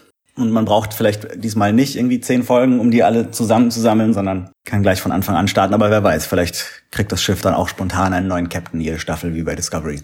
Würde ja auch in guter Star Trek-Tradition stehen, wenn wir da mal an Pike denken. Ja, genau. Ist Picard jetzt eigentlich tot? Ähm, ja, das ist die Frage, weil es wird natürlich so dargestellt, als wäre er nicht tot und er wäre kurz in diesem, in diesem Jenseits gewesen und wurde dann wieder belebt. Aber im Grunde ist der neue Picard ja nur eine Kopie. Also sie haben sein, seine Erinnerungen, sein, sein Gedächtnis, seinen Geist, wie auch immer man ihn definieren möchte, kopiert in diesen, in diesen Golem. Und man könnte jetzt argumentieren, dass der alte Picard eigentlich immer noch tot ist. Ich habe eine Frage. Mhm. Warum haben sie nicht einfach ihm ein neues Gehirn eingesetzt? Also, was ich meine, was bei ihm fehlschlug, war ja das Gehirn. Mhm. Der Rest war ja bis auf sein Dorotaniumherz ja noch okay, mehr oder weniger. Ja, und vielleicht war das Dorotaniumherz sogar noch besonders okay. Also Ja. das könnte ja sogar dazu dienen, den Körper am Leben zu halten, wenn das Hirn nicht mehr mitspielt. Ey, total. Es ist andererseits thematisch gesehen vielleicht auch ganz interessant zu sagen, wenn wir jetzt in dieser Staffel behaupten, dass die künstlichen Lebensformen genauso gut sind, genauso viel können und genauso viel wert sind, genauso Lebewesen sind wie die organischen, dann äh, ist es nur konsequent, wenn man den organischen Captain durch einen synthetischen ersetzt und aber ansonsten sich nichts ändert bei ihm. Ja, also ich muss sagen, jetzt wo ich da nochmal drüber nachdenke, Mhm. seine Haut ist ja was sehr Individuelles. Die werden sie also irgendwie repliziert haben. Oder haben sie seinen Leichnam auseinandergebaut? Weißt du, was ich meine? Ja, das, Face off. Oh, das, führt, das führt zu ganz dunklen Orten. Uiuiui. Aber schau mal, es ist ja tatsächlich so, wenn man es ganz streng nimmt, Mhm. stirbt man ja auch jedes Mal beim Beamen und wird wieder neu zusammengesetzt. Ja, darüber habe ich tatsächlich auch schon nachgedacht, dass das ja im Grunde auch dieses Konzept ist, dass du eigentlich erstmal kaputtgeschossen wirst von irgendwelchen Lasern und dann an einer anderen Stelle eine Kopie von dir wieder aufgebaut wird. Aber das haben sie bei Star Trek immer so, das haben sie nicht so explizit gemacht wie, wie bei The Prestige. Spoiler. Spoiler! Oh Gott. Aber da war immer nicht so ganz klar, ob, ob jetzt nicht vielleicht doch diese ganzen aufgelösten Atome allesamt genauso an der anderen Stelle dahin transportiert und wieder zusammengesetzt werden und dementsprechend doch nicht äh, eine Kopie erstellt wurde, sondern nur ein kurzer Auseinanderbau, gefolgt von einer Wiederzusammensetzung, dann doch die gleiche Entität bedeutet. Ja, es ist schon eine Art Wiedergeburt, weil ja wir sowas haben wie einen Transporter-Buffer. In dem das Zeug drin ist. Ja, und durch Thomas Riker wissen wir auch, dass durchaus beim, beim Beamen äh, tatsächlich eine Kopie entstehen kann. Und durch den Sohn von dem Erfinder der Beaming-Technologie, der da ja so rumgeistert. Hm, ja, jenseits genau. von Gut und Böse. Da war irgendwas bei Enterprise. Also, wir haben ja damit angefangen, dass Picard sich sehr negativ an seine Borg-Zeit erinnert hat. Mhm. Ich frage mich, warum hat er in dem Moment keine schlimmen Borg-Flashbacks? Keine dissoziative Episode? Der fühlt sich nicht mal eine Sekunde lang fremd in seinem Körper. Mhm. Und es hat ihn auch niemand vorher in der Simulation gefragt, ob er das will. Data hat gesagt, übrigens, Alter, geh mal. Geh mal ins Licht. Ja, genau. Hier, du musst hier wieder weg. Gar keine Entscheidung. Ja, keine, keine Patientenverfügung. Richtig, richtig. Keine Patientenverfügung. Das ähm, hat mich sehr gestört. Aber es ist ja gut gemeint. Die Frage nur, ist gut gemeint auch gut gemacht? Aber vielleicht hat Picard sogar eine Patientenverfügung, die besagt, wenn es einen identischen Roboterkörper gibt, dann möchte ich bitte wiederbelebt werden in Form eines, äh, wie auch immer. Ja, kommen wir da kommen wir mal später zu. Aber Ja. was ist denn jetzt mit den XBs passiert? Ja, das wissen wir leider wirklich gar nicht, weil, also erstens, die XBs hatten mit dem, so dem Hauptplot dieser Episode eigentlich gar nichts zu tun. Das Einzige, was sie gemacht haben, ist festzustellen, ah ja, da kommen Romulaner, aber das wussten wir ja vorher auch schon. Danach wussten wir dann die genaue Zahl, aber die hat uns auch nicht so einen Unterschied gemacht. Und am Ende der Folge ist Seven dann einfach mit an Bord der La Sirena und äh, säuft einen mit Rios und was mit ihren Schutzbefohlenen passiert, erfahren wir nicht. Ich habe mir ja gewünscht, dass die Synths den XBs helfen, da auf ihr Leben klarzukommen oder umgekehrt. Hm. Das würde Sinn machen. Und ich, ja, ich schreibe mir da einfach meine Fanfiction gerade ein bisschen im Hinterkopf. Könnte natürlich alles in der zweiten Staffel wiederkommen. Vielleicht besuchen wir doch noch mal den Planeten der Synths und die sind dann irgendwie mit dem Borg-Kollektiv zusammen verschmolzen. Wer weiß. Das sind dann die Coppelianer. genau. Und wo wir aber auch nicht wissen, was weiter passiert, ist Sutra. Die wird einfach relativ unzeremoniell deaktiviert und dann, weiß ich nicht, verschwin- verschwindet die irgendwie in Sungs Schublade und er macht wer weiß was mit ihr. Äh, ja, und wieso hat der so eine gruselige Fernbedienung? Ja, das ist auch äh, nicht gerade äh, vereinbar mit seiner Vorstellung Null. von der äh, Selbstbestimmungsfähigkeit der synthetischen Lebensformen. Wie so ein Klicker zum Hundetraining. Ja. Das war wirklich so, ich meine, er fängt sie noch so auf, ja, so, ah, komm her, Kind. Aber es war wirklich in dem Moment einfach klar, okay, das ist alles eine Lüge hier. Der Typ hat komplett die Fäden in der Hand. Fand ich irgendwie gar nicht cool. Wahrscheinlich ist er heimlich doch Lore. Wir werden sehen. Oh, gut, wo ist Sutra? Wo ist Narek? Auch das weiß man am Ende nicht. Also das Letzte, was wir von ihm sehen, ist halt, dass er dabei hilft, diese Granate in die Station einzuschmuggeln, was dann ja auch nicht wirklich irgendwo hinführt. Dadurch hat er sich so ein kleines bisschen wieder zurück auf die gute Seite geschoben, wenn auch durchaus mit gewissen Eigeninteressen. Aber es bleibt völlig offen, wo er danach hin ist. Es ist einfach wieder abgehauen. Es hätte mich schon noch interessiert. Ich hätte das gerne noch gesehen. Also ich glaube, der ist zurück zum Borg-Kubus und buddelt da nach Narissa. und setzt sie so mit Borg-Teilen wieder zusammen. Oh, mehr Stoff für meine Fanfiction. Ja. Oh, weißt du was? Ja? Der muss sie zusammensetzen mit Teilen von You. Oh, dann haben wir einen halb Hugh, halb äh, Narissa. Narissu. Eurissa. Weiß nicht, wie das zusammenpasst. Gar nicht. So, apropos, was überhaupt nicht zusammenpasst. Warum sind die denn jetzt eigentlich in Paaren kreiert worden? Hä? Äh, das wissen wir nicht. Also wissen wir wirklich nicht. Wir wissen auch nicht so wirklich, warum sie Soji ohne Wissen von ihrer Natur in die Welt rausgeschickt haben und warum sie dann in bestimmten Situationen aktiviert wird, aber sonst nicht. Ja, und überhaupt, was dieses Aktivieren bedeutet und warum weiß der Satwasch, dass das etwas ist und was es ist. Ich meine, Dash war die erste Synth aus dieser Generation, der sie begegnet sind. Ja. Und es war so, ja, die ist aktiviert worden. Wett, wett, wett. Ja, äh, ob, ob man da am Anfang der Staffel schon wusste, wo, wohin man am Ende der Staffel möchte, fragt man sich eventuell. Ja, weil Jana und Beautiful Flower sind ja nicht in irgendeiner Form aktiviert worden. Ja. Die haben sich ja nicht verteidigt, die Armen. Aber naja, gut. Was ist denn jetzt mit AI Sung? Bleibt er da und baut sich seinen eigenen Golem? Und haben die anderen Sins keinen Schiss, dass er sie so behandelt wie Sutra? Auch das bleibt komplett offen. ähm, das können wir zu den meisten unserer Fragen sagen.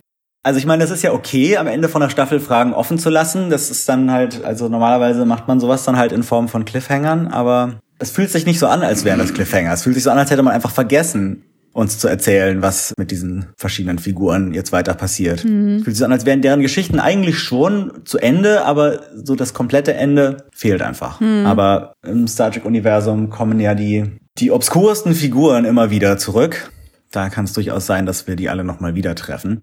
Auch O macht sich irgendwie vom Acker ziemlich easy. Also da sehen wir zwar, wie das passiert, aber es sieht nicht so aus, als würde sie irgendwie zur Verantwortung gezogen für zum Beispiel den Angriff auf den Mars, bei dem ja irgendwie Tausende gestorben sind oder die Verhinderung der, der Rettung etlicher RomulanerInnen, bei der ja auch wahrscheinlich Millionen, wenn nicht Milliarden gestorben sind. Das ist alles nicht so ganz klar. Meinst du aus den eigenen Reihen oder von der Sternenflotte?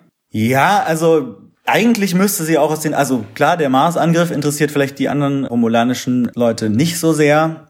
Aber zum Beispiel, dass sie, dass sie diese Verschwörung gestartet hat, die letztendlich verhindert hat, dass ein Großteil der romulanischen Bevölkerung gerettet werden konnte, das könnte ja auch die eigenen Leute interessieren. Hm. Ja, vor allem, wenn sie so eine große Flotte hatte, na gut, die kann sie sich in den letzten 15 Jahren aufgebaut haben.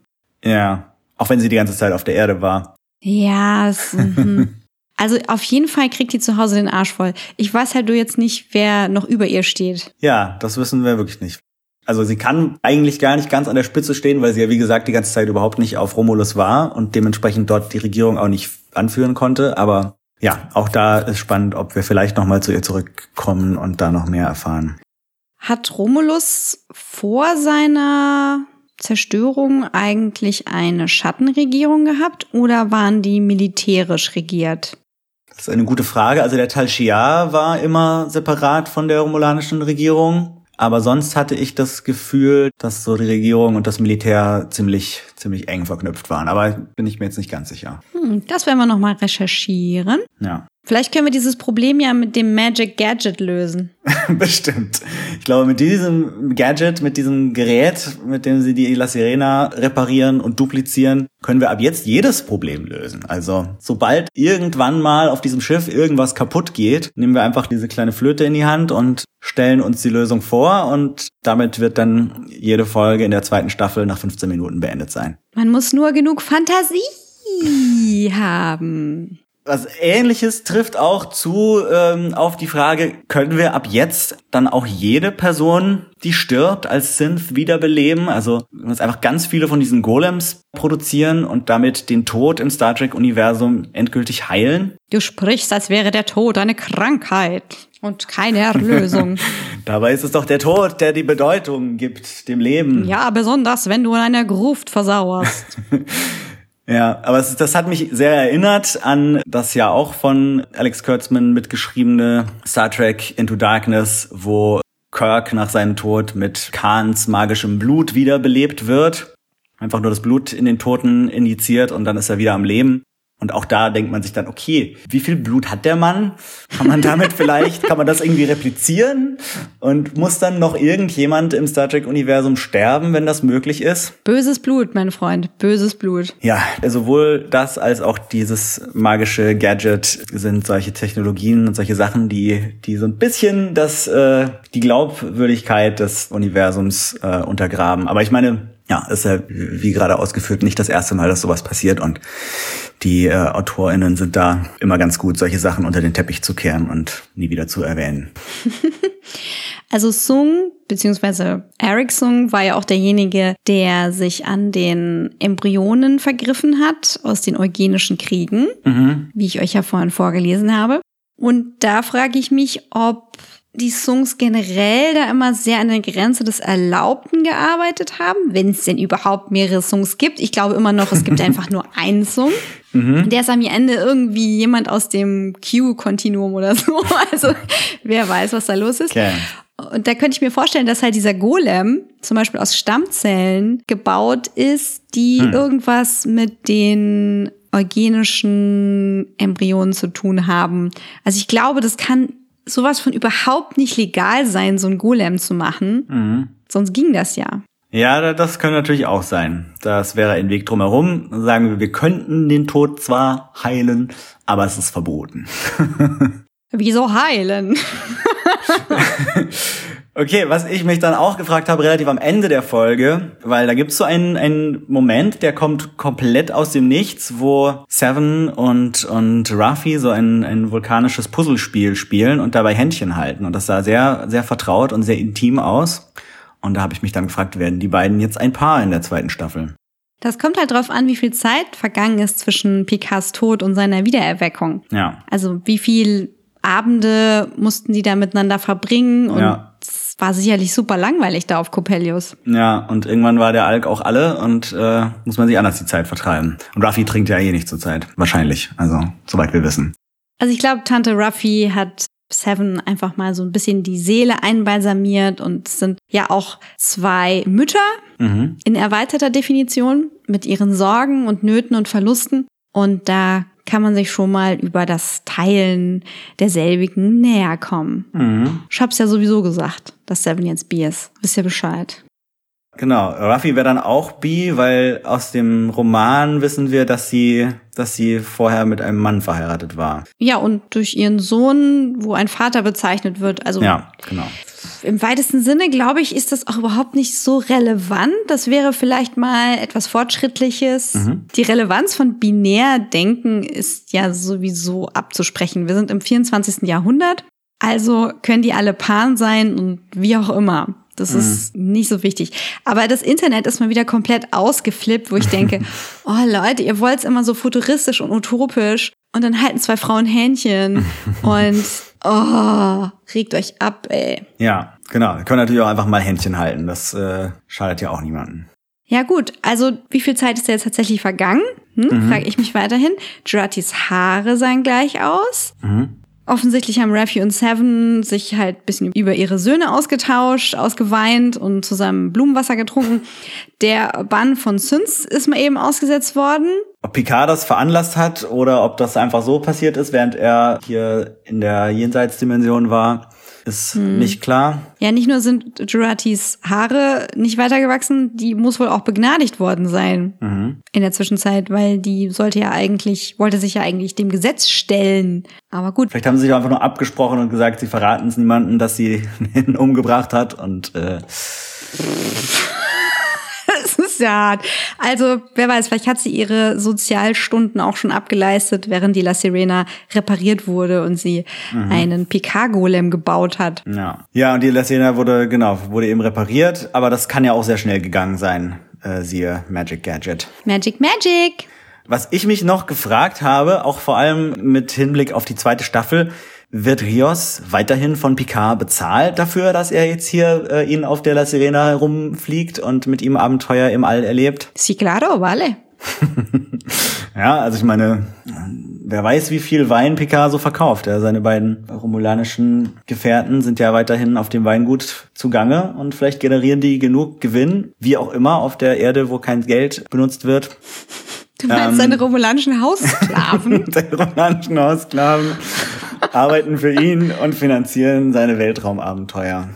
ich frage mich, woher Altern Inigo Sung seine Ressourcen hat. Wo der seine Ressourcen her hat, ja, das ist äh, auch eine gute Frage. Der verkauft doch bestimmt auch irgendwas, so kleine Haushaltssklaven und äh, Gelegenheitsroboter und so. Vielleicht. Also das ist ja wirklich ein, ein Fass Würmer, oder wie? Sagt man da richtig? Ohne Boden. Oh Mann, oh Mann. Ja, auf jeden Fall sind wir da durch den Hades gewandert zusammen, diese Staffel. Ja, auf jeden Fall. Und ähm, in diesem Rahmen können wir uns natürlich weiter noch fragen, wo wollen die jetzt überhaupt hin? Was ist die Mission? Fliegen sie einfach mal drauf los, immer der Nase nach, dritter Stern von links oder wie? Und gucken, was kommt? Oder bearbeiten sie jetzt irgendwie Aufträge? Ja, so als Privatunternehmer wie die Crew von der Serenity. Vielleicht kriegen sie auch immer mal einen Black Ops Auftrag von der Sternflotte. So, äh, ja Leute, also hier existiert alles so weit außerhalb der Sternflottenregeln. Ähm, könntet ihr vielleicht den wiederbelebten Fifi von, äh, wie heißt die Chefin? Äh, Clancy. Genau. Könnt ihr den wiederbelebten dreiköpfigen äh, Fifi von Clancy äh, vom Planeten Bubu 3 abholen. Wie sowas. Und dann muss Picard sich vielleicht als Interfacer durchschlagen und wir werden äh, Jean-Jacques Pirat wiedersehen. Aui! Ja, oui. Und vielleicht hat Gerati ihm ja heimlich ordentliches Französisch einprogrammiert. Ja, das wäre, das wäre gut. Hey Joel, wir haben dir keine Superkräfte eingebaut. Ach echt? Ach schade. Oh, Die würdest du eh nicht wollen. Ja, ja, wir haben das mal alles für dich entschieden. Aber Französisch äh, haben wir ein bisschen aufpoliert. Das ist sonst peinlich. Äh, Alt, altgriechisch auch noch. Ja. Ja, ach, was für eine Staffel und was für ein Finale. Verlust und Opfer, Vertrauen und Verrat, Auferstehung und Neubeginn, Sturz aus dem Paradies. Es ist alles so groß. Ganz, ganz große Themen und ganz, äh, ja, große Fässer wurden aufgemacht. Mit, mit, mit Würmern und ohne Bohnen. Würmern, mit, mit blechernen Würmern, die äh, mal eben so reinluken. Wir sind die AI-Würmer. Ja. Ja, aber sonst war es doch sehr utopisch, dieses Finale. Ja, also so immer mal wieder. Optisch, optisch utopisch. Optisch utopisch. Diese, diese Hippie-Kolonie der, der Syntheten, die war, ja, die hat, hat irgendwie auf jeden Fall an den Planeten der blonden Jogger in Unterwäsche aus The Next Generation erinnert und so ein bisschen die friedliche, utopische Ausstrahlung gehabt, die wir eigentlich von vergangenem Star Trek immer mochten, aber natürlich nicht ohne die fiese Unterwanderung und die ähm, zweifelhaften Motivationen von manchen Gestalten da. Ja, wie es für ein gutes Drama auch Pflicht ist. Der Showrunner hat sich ja nicht nur bei Tropes bedient, sondern auch sehr viel bei der griechischen Mythologie. Zuletzt haben wir ja über Nepenthe gesprochen. Ja. Dann geht es im Titel ja um Arkadien, was so etwas wie ein Paradies ist aus dem Hellenischen. Und dieses ganze Motiv mit dem Golem und der Wiederbelebung, ja, das hat schon so ein Geschmäckle, wo ich das Gefühl habe, das ist eigentlich auch eher so skin deep, weißt du, was ich meine? Man sucht sich so ein bisschen so die äh, hochkulturellen Referenzen zusammen und äh, ja, versucht das dadurch so ein bisschen dem ein bisschen mehr Tiefe zu verleihen, aber es wirkt nicht so nicht so ganz davon durchdrungen, sondern sondern mehr so an der Oberfläche au- aufgetragen. La Sirena ist natürlich auch noch aus der griechischen Mythologie eigentlich die Sirenen. Ja. hm. Also die moralischen Fragestellungen, ähnlich der Spockschen Frage nach dem Wohl des Einzelnen im Verhältnis zum Wohl der Mehrheit, das ist ja nun nicht neu, aber für Soji war es zumindest neu. Ja. Sutra hat da eher im Negativen ihre Schwester geopfert, um ihre Ziele zu verfolgen, weil sie ihr Volk beschützen wollte. Und sie braucht einen Grund, die Romulaner anzugreifen. Damit spiegelt sie direkt O's Handlung wieder.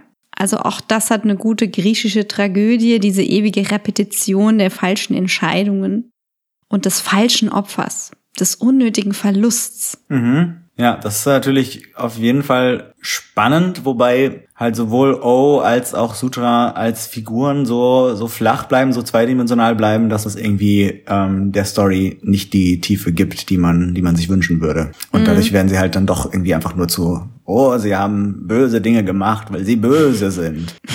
das ist dann nicht so tragisch, wie man sich vielleicht ge gewünscht hätte. Ja, deswegen ist es eigentlich ganz gut, dass Sutra nicht ein Kind von Lore ist, weil dann wäre das ja noch platter gewesen so. Ja, sie ist halt ein Kind von Lore und deswegen ist sie evil. Das stimmt. Aber sie können sich ja entscheiden. Zumindest Soji konnte sich entscheiden. Im letzten Moment. Picard nicht. Picard konnte sich für nichts entscheiden. Nee, aber der, der war eh nicht so, so gut darin, irgendwie sinnvolle Entscheidungen zu treffen, diese Staffel. Ach na ja, ich finde so, am Ende hat er das ganz gut gemacht. Also er hat Agnes gut rumgescheucht. Ja.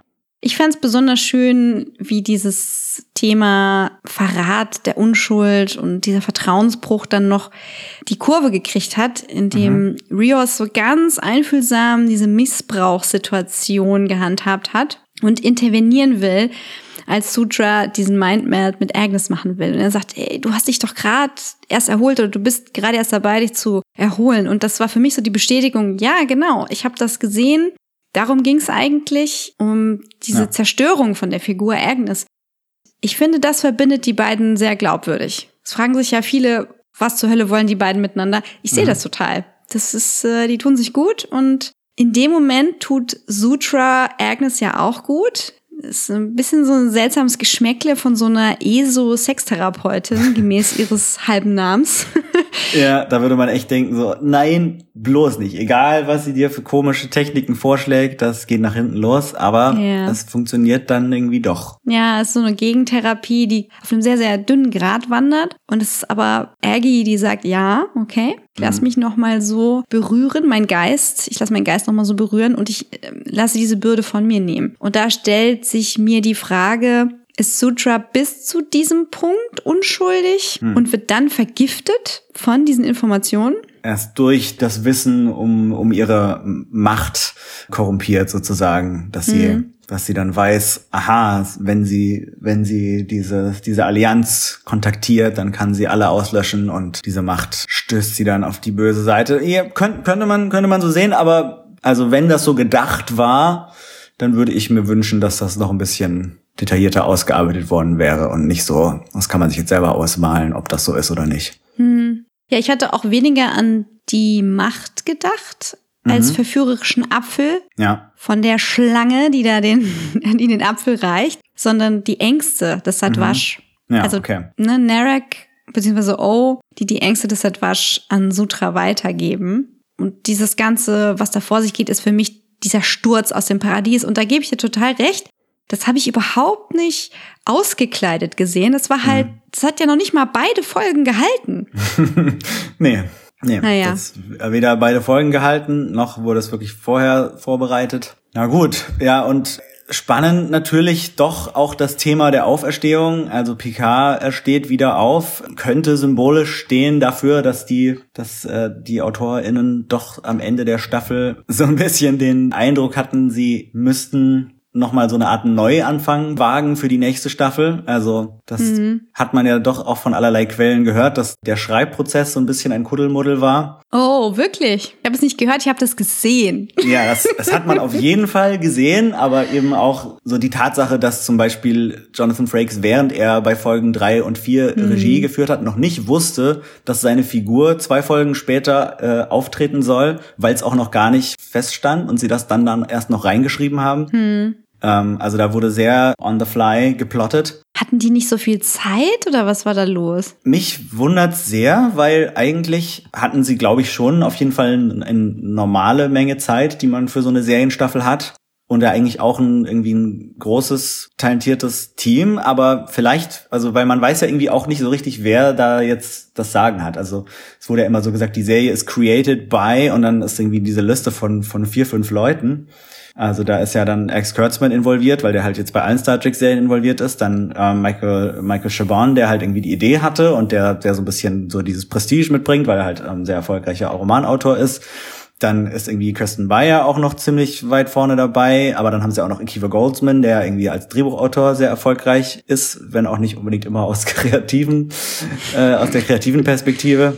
Und da habe ich vielleicht das Gefühl, dass dann, dass es dann einfach zu viel ist, wenn man dann so ein vier bis- bis fünfköpfige Sache hat, die irgendwie alle, alle viel Erfahrung mitbringen, alle eine sehr starke Meinung mitbringen, dass sich deswegen das nicht ganz so glatt entwickelt hat. Und ja, jetzt haben sie vielleicht dann aber doch gedacht, okay, wir brauchen einen Neustart. Also Riker muss sich jetzt einen Bart wachsen lassen in der zweiten Staffel und dann wird alles besser, wie damals bei Next Generation.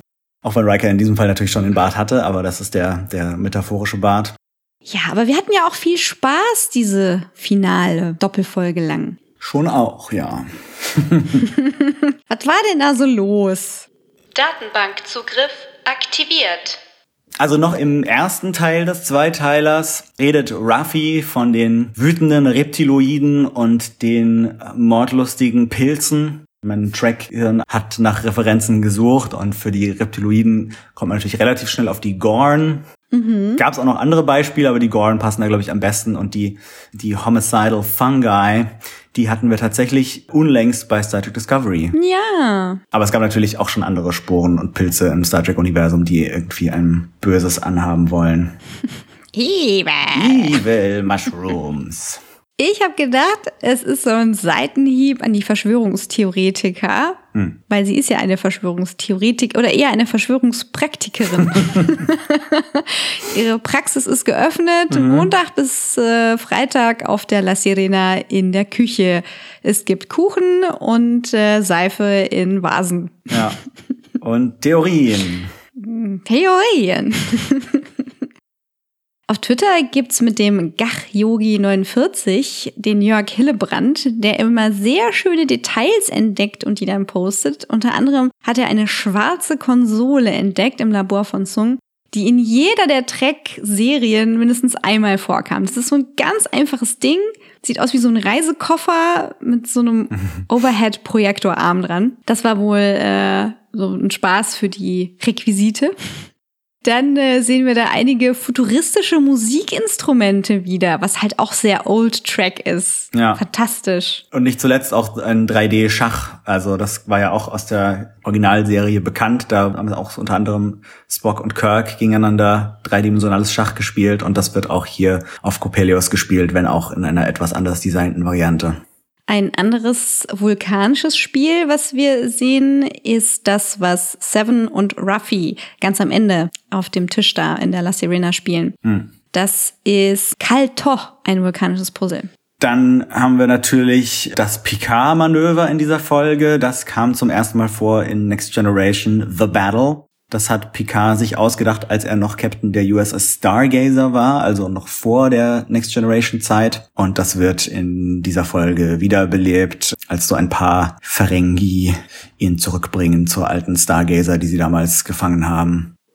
Und das wird hier ein bisschen weiterentwickelt. Ja, kann man sagen, verhundertfacht. Ja, das Picard-Manöver steht aber auch im Fansprachgebrauch dafür, äh, wie Patrick Stewart sich am Set immer das Uniformoberteil runtergezogen hat, weil das immer so hochgerutscht ist. das ist das Picard-Manöver.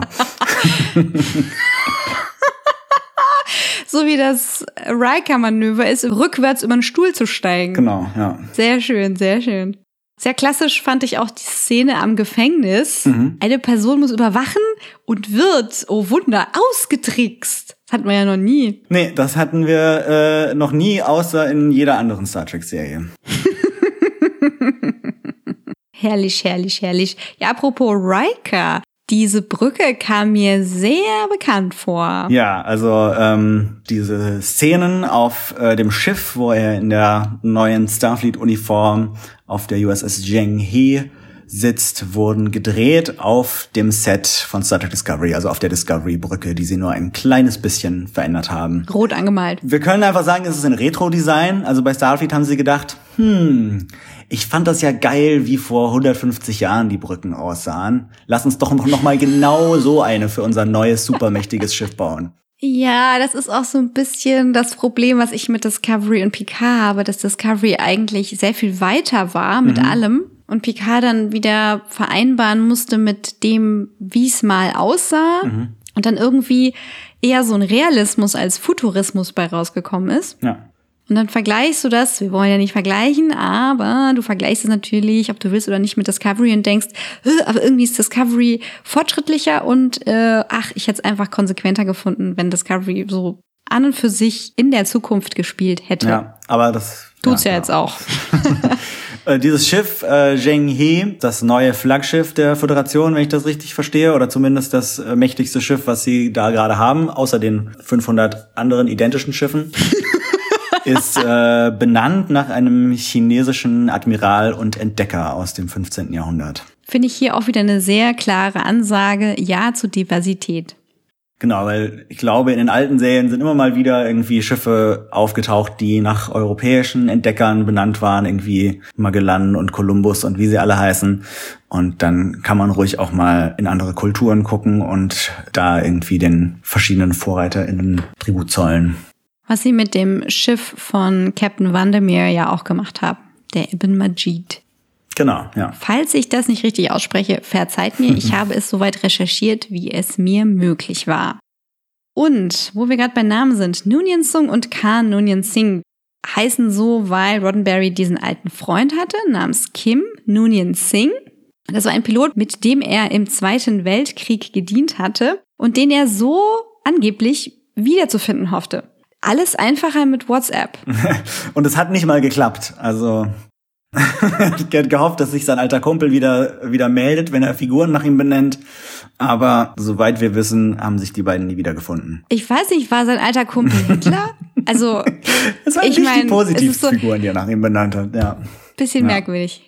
Verzeiht mir diesen sehr geschmacklosen Witz. Weniger geschmacklos ist das Gemälde von Nicolas Poussin, nachdem dieses Finale benannt ist, Et in Arcadia Ego. Interessanterweise gibt es auch von diesem Gemälde zwei Fassungen, die im Abstand von zehn Jahren entstanden sind, sowie Sutra und Jenna und Soji und Dash. Ja, an dem Groben und Ganzen handelt das von Auferstehung.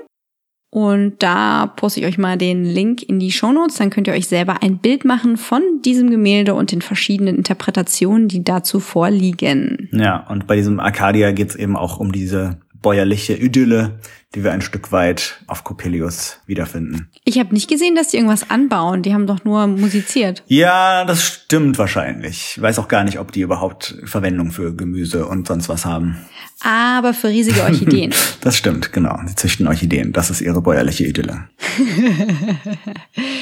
herrlich, herrlich. Apropos Musik. Wer hat denn dieses wunderschöne Blue Skies Cover gesungen? Dieses wunderschöne Cover, das bei Datas Beerdigung spielt, ist gesungen von Isa Briones, der Darstellerin von Soji und Daj und Sutra und Jana. Und Wow. die kann nicht nur ziemlich gut schauspielern, sondern auch wunderbar singen. Das ist wirklich sehr schön. Nice. Bedeutet der Song uns als Track-Fans irgendwas? Ja, ich glaube, das hatte ich in der ersten Folge schon erwähnt. Das ist der Song, den Data bei der Hochzeit von den Troy Rikers singt. In Ah, Nemesis. kam der in der ersten von beiden Folgen schon vor? Ja, in der allerersten Folge, also in, in der Pilotfolge von Picard, ähm, in dem Traum, wo, wo, wo Picard und Data sich begegnen, läuft der Song auch, aber soweit ich mich erinnere, war das eine andere Fassung. Ah, ja. Genau. Okay. Also immerhin haben sie so einen Bogen gekriegt. genau, zumindest dadurch eine Verbindung hergestellt. Und eine Verbindung hergestellt wird auch zu, äh, wenn man möchte, zu einem anderen Franchise mit Patrick Stewart. Und zwar gab es ja auch bei den X-Men einen Plot, wo Patrick Stewarts bzw. Professor X's Geist nach dem Tod in einen neuen Körper verpflanzt wird und dann weiterlebt, als wäre nichts gewesen. Mach Sachen. Und er kann sogar danach wieder laufen. Kann er das? Er ist dann, er ist aber dann trotzdem noch mal im Rollstuhl wieder auch. Ja, also in den Comics. In den Comics. schon. Okay, ja, ja, das stimmt. Okay. Was so ein bisschen, wie sagt man das richtig? Able, ableistisch, ab, Ja. ablaistisch? wie sagt man es richtig? Ich, ich sage eigentlich, ich würde sagen ableistisch. Ich glaube nicht, dass es so eine komplette Eindeutschung von dem Wort gibt bisher. Aber wenn ihr eine kennt, dann schreibt uns. Er schreibt uns, dann können wir es immer noch nicht richtig aussprechen. Ach, darauf muss ich erstmal ein bisschen Blumenwasser trinken. Vielleicht ist in der Garage, in der Seven rumgewühlt hat, ja noch was da. Ja, es sieht wirklich aus wie so eine Blumenvase voller Benzin. Eigentlich hat die ja nie Mhm. getrunken und empfand das eher als unangenehm, aber so ändern sich die Zeiten. Da kann sich einiges äh, geändert haben, ja. Ja, und wie, wie hat's dir so gefallen, diese veränderte Zeit? Also man hat ja vielleicht schon ein bisschen durchgehört in den vorherigen Kategorien, wie es uns gefallen hat an manchen Stellen. Aber auch wenn mir manches nicht gefallen hat, komme ich erstmal kurz zu ein paar Dingen, die mir gefallen haben. Und zwar fand ich es einfach äh, auch visuell wieder sehr spektakulär. Dabei sind besonders diese Orchideen aufgefallen. Das sah richtig cool aus, wie diese riesigen Orchideen gegen diese romulanische Flotte in Anführungsstrichen gekämpft haben. Das war so ein, so ein Bild, das habe ich so noch nicht gesehen und das war auch fantastisch umgesetzt. Also es war auf jeden Fall eine spektakuläre Folge. Und ich finde das auch cool, dass doch im Laufe dieser Staffel immer wieder so Ideen auftauchen, auch, auch diese Free Cloud-Sache und jetzt eben diese Orchideen, die so seltsam und so absurd sind, ähm, wo man sich denkt, okay, wenn jetzt wirklich, wie manche dieser Serie vorwerfen, dass nur irgendwie so eine schnell hingerotzte Sache wäre, womit sie Geld machen wollen und die Fans befriedigen wollen, ich glaube, dann würde man nicht so seltsame Sachen da einbauen. Also da steckt schon sehr viel Kreativität dahinter und sehr viel, ja, sehr eigene Art zu erzählen und ziemlich coole, abgefahrene Ideen. Auf jeden Fall. Dann fand ich auch äh, die SchauspielerInnen größtenteils wieder total super. Ich bin im Verlauf von der ganzen Staffel sehr beeindruckt, vor allem von Isa Briones, die ja auch mehrere Figuren spielt. Sutra fand ich ein bisschen zu unsubtil gespielt, aber die ist auch ein bisschen unsubtil geschrieben, würde ich behaupten. Ich glaube, die ist auch ein bisschen unsubtil gebaut. Ja, genau. Also weißt du, ich meine, wenn du, wenn du so echte Haut und sowas machen kannst, dann ist es ja eine, also das ist ja eine stilistische Entscheidung gewesen, dass sie genauso aussieht Mhm. mit der goldenen Haut und den, diesen Kontaktlinsen und dass sie halt wirklich irgendwie so albern aussieht, wie sie aussieht. Ja. Und auch irgendwie eine Liebeserklärung ist an diesen ganzen Style. Und die ist halt dadurch weniger menschlich wie äh, Soji. Und das war, glaube ich, einfach so gedacht. Ja, das, das stimmt, aber, aber so die Entscheidung, so diese böse Figur dann so irgendwie so sexy und verführerisch zu spielen, äh, ist vielleicht nicht unbedingt die Entscheidung der Schauspielerin alleine, sondern da, da hat der Regisseur sich ja auch mitzureden, der ja auch im Autorenteam ist. Das war ja Akiva Goldsman in diesem Fall. Meh. Aber genau, das fand ich einfach nicht so interessant wie die, wie die schauspielerischen Entscheidungen, die sie in der Rolle von Soji getroffen hat. Aber auch Patrick Stewart war wieder großartig und ähm, Brent Spiner finde ich immer sehr viel besser, wenn er emotionslose Androiden spielt. also als Data ist er großartig und die Data-Szene fand ich auch richtig gelungen, nicht nur vom schauspielerischen her, aber als Zoom. Echt? Ja, also die hat mir, also nicht unbedingt das Setting, aber so die, die Interaktion zwischen den beiden Figuren und den beiden Schauspielern fand ich, äh, fand ich doch irgendwie gut. Mal abgesehen von, von der, von der Perücke, die sie Brent Spiner da aufgezogen haben. Ähm, aber als, als Alton Inigo Soong fand ich ihn auch relativ unsubtil und nicht so überzeugend. Aber auch das war eine Figur, der es so ein bisschen an Motivation gemangelt hat für mich. Ich finde, der spielt nur so. Also wenn du ihn bei anderen Serien Ja. siehst äh, oder eben so ihn so auf Twitter liest, äh, ich finde, das war einfach so sehr er selber, so ein bisschen sarkastisch, bisschen Mhm. Ja. snappy und ich habe mich schon so sehr an diesen Brent Spiner gewöhnt, dass ich da so einen totalen Disconnect habe, wenn ich altes Track gucke und Data sehe. Das ist für mich eine ganz andere Person. Und da mochte ich auch nicht, wenn er andere Rollen gespielt hat. Ja. Also gerade Lore ging mir immer extrem auf die Nüsse. Ja, ja. War so, ugh, still. Auch der alte Soong war immer nicht so überzeugend. Oh, was war denn noch überzeugender für dich? Noch eine Sache, die mir grundsätzlich sehr gut gefallen hat, das bezieht sich zwar nur so richtig auf das Ende der Folge, aber so ein Stück weit strahlt das natürlich auch zurück, ist, dass mir diese, diese Serena-Crew, die jetzt äh, fertig zusammengestellt ist, eigentlich sehr gut gefällt. Also sowohl die neuen als auch die alten Figuren sind alle irgendwie mir sympathisch und sind alle interessant und vielschichtig. Und dieses zusammengewürfelte von völlig verschiedenen Leuten, die einfach so in der Freundschaft zusammengefunden haben, hat mich so ein bisschen erinnert an die Guardians of the Galaxy. Im positiven Sinne daran erinnert, weil das irgendwie zwar sehr zusammengewürfelt ist, aber so eine emotionale Verbindung hat und, und ja, jeder für sich auch irgendwie gefällt und interessant ist. Also so ein gutes Ensemble. Genau, also auf jeden Fall ein gutes Schauspielensemble, ein gutes Figurenensemble und ich glaube, auch wenn diese Staffel ein bisschen durchwachsen war und gerade auch das Ende ein bisschen durchwachsen war, kann man mit denen noch viel machen. Magst du vielleicht ein paar Sachen sagen, die dir gut gefallen haben? Wo wir beim Positiven sind. Ja. Also ich habe ja gedacht, ich dürfte bei Queen Annika und ihrem XB-Kubus einziehen, Mhm. aber das hat sich ja schnell wieder erledigt. Die ist schon ausgezogen. Ja, ich war zu Beginn der Folge total glücklich, dass ich endlich einen andersartig aussehenden Planeten bekomme mit den blauen und roten Pflanzen. Das gab's auch ganz, ganz früher im alten Track, haben sie wieder ausgegraben. Ja. Ich mag auch so diese spanische Bauhausartige Architektur. Ich weiß nicht, wo sie das gedreht haben, ich habe es nicht rausgekriegt. Und die albernen Kostüme und diese utopischen, naiven Paradieskinder, das hat mir total Spaß gemacht, weil es ist irgendwie saugeil, aber auch albern. Die Emotionalität von Rios und Aggie, habe ich ja schon gesagt, war sehr versöhnlich für mich.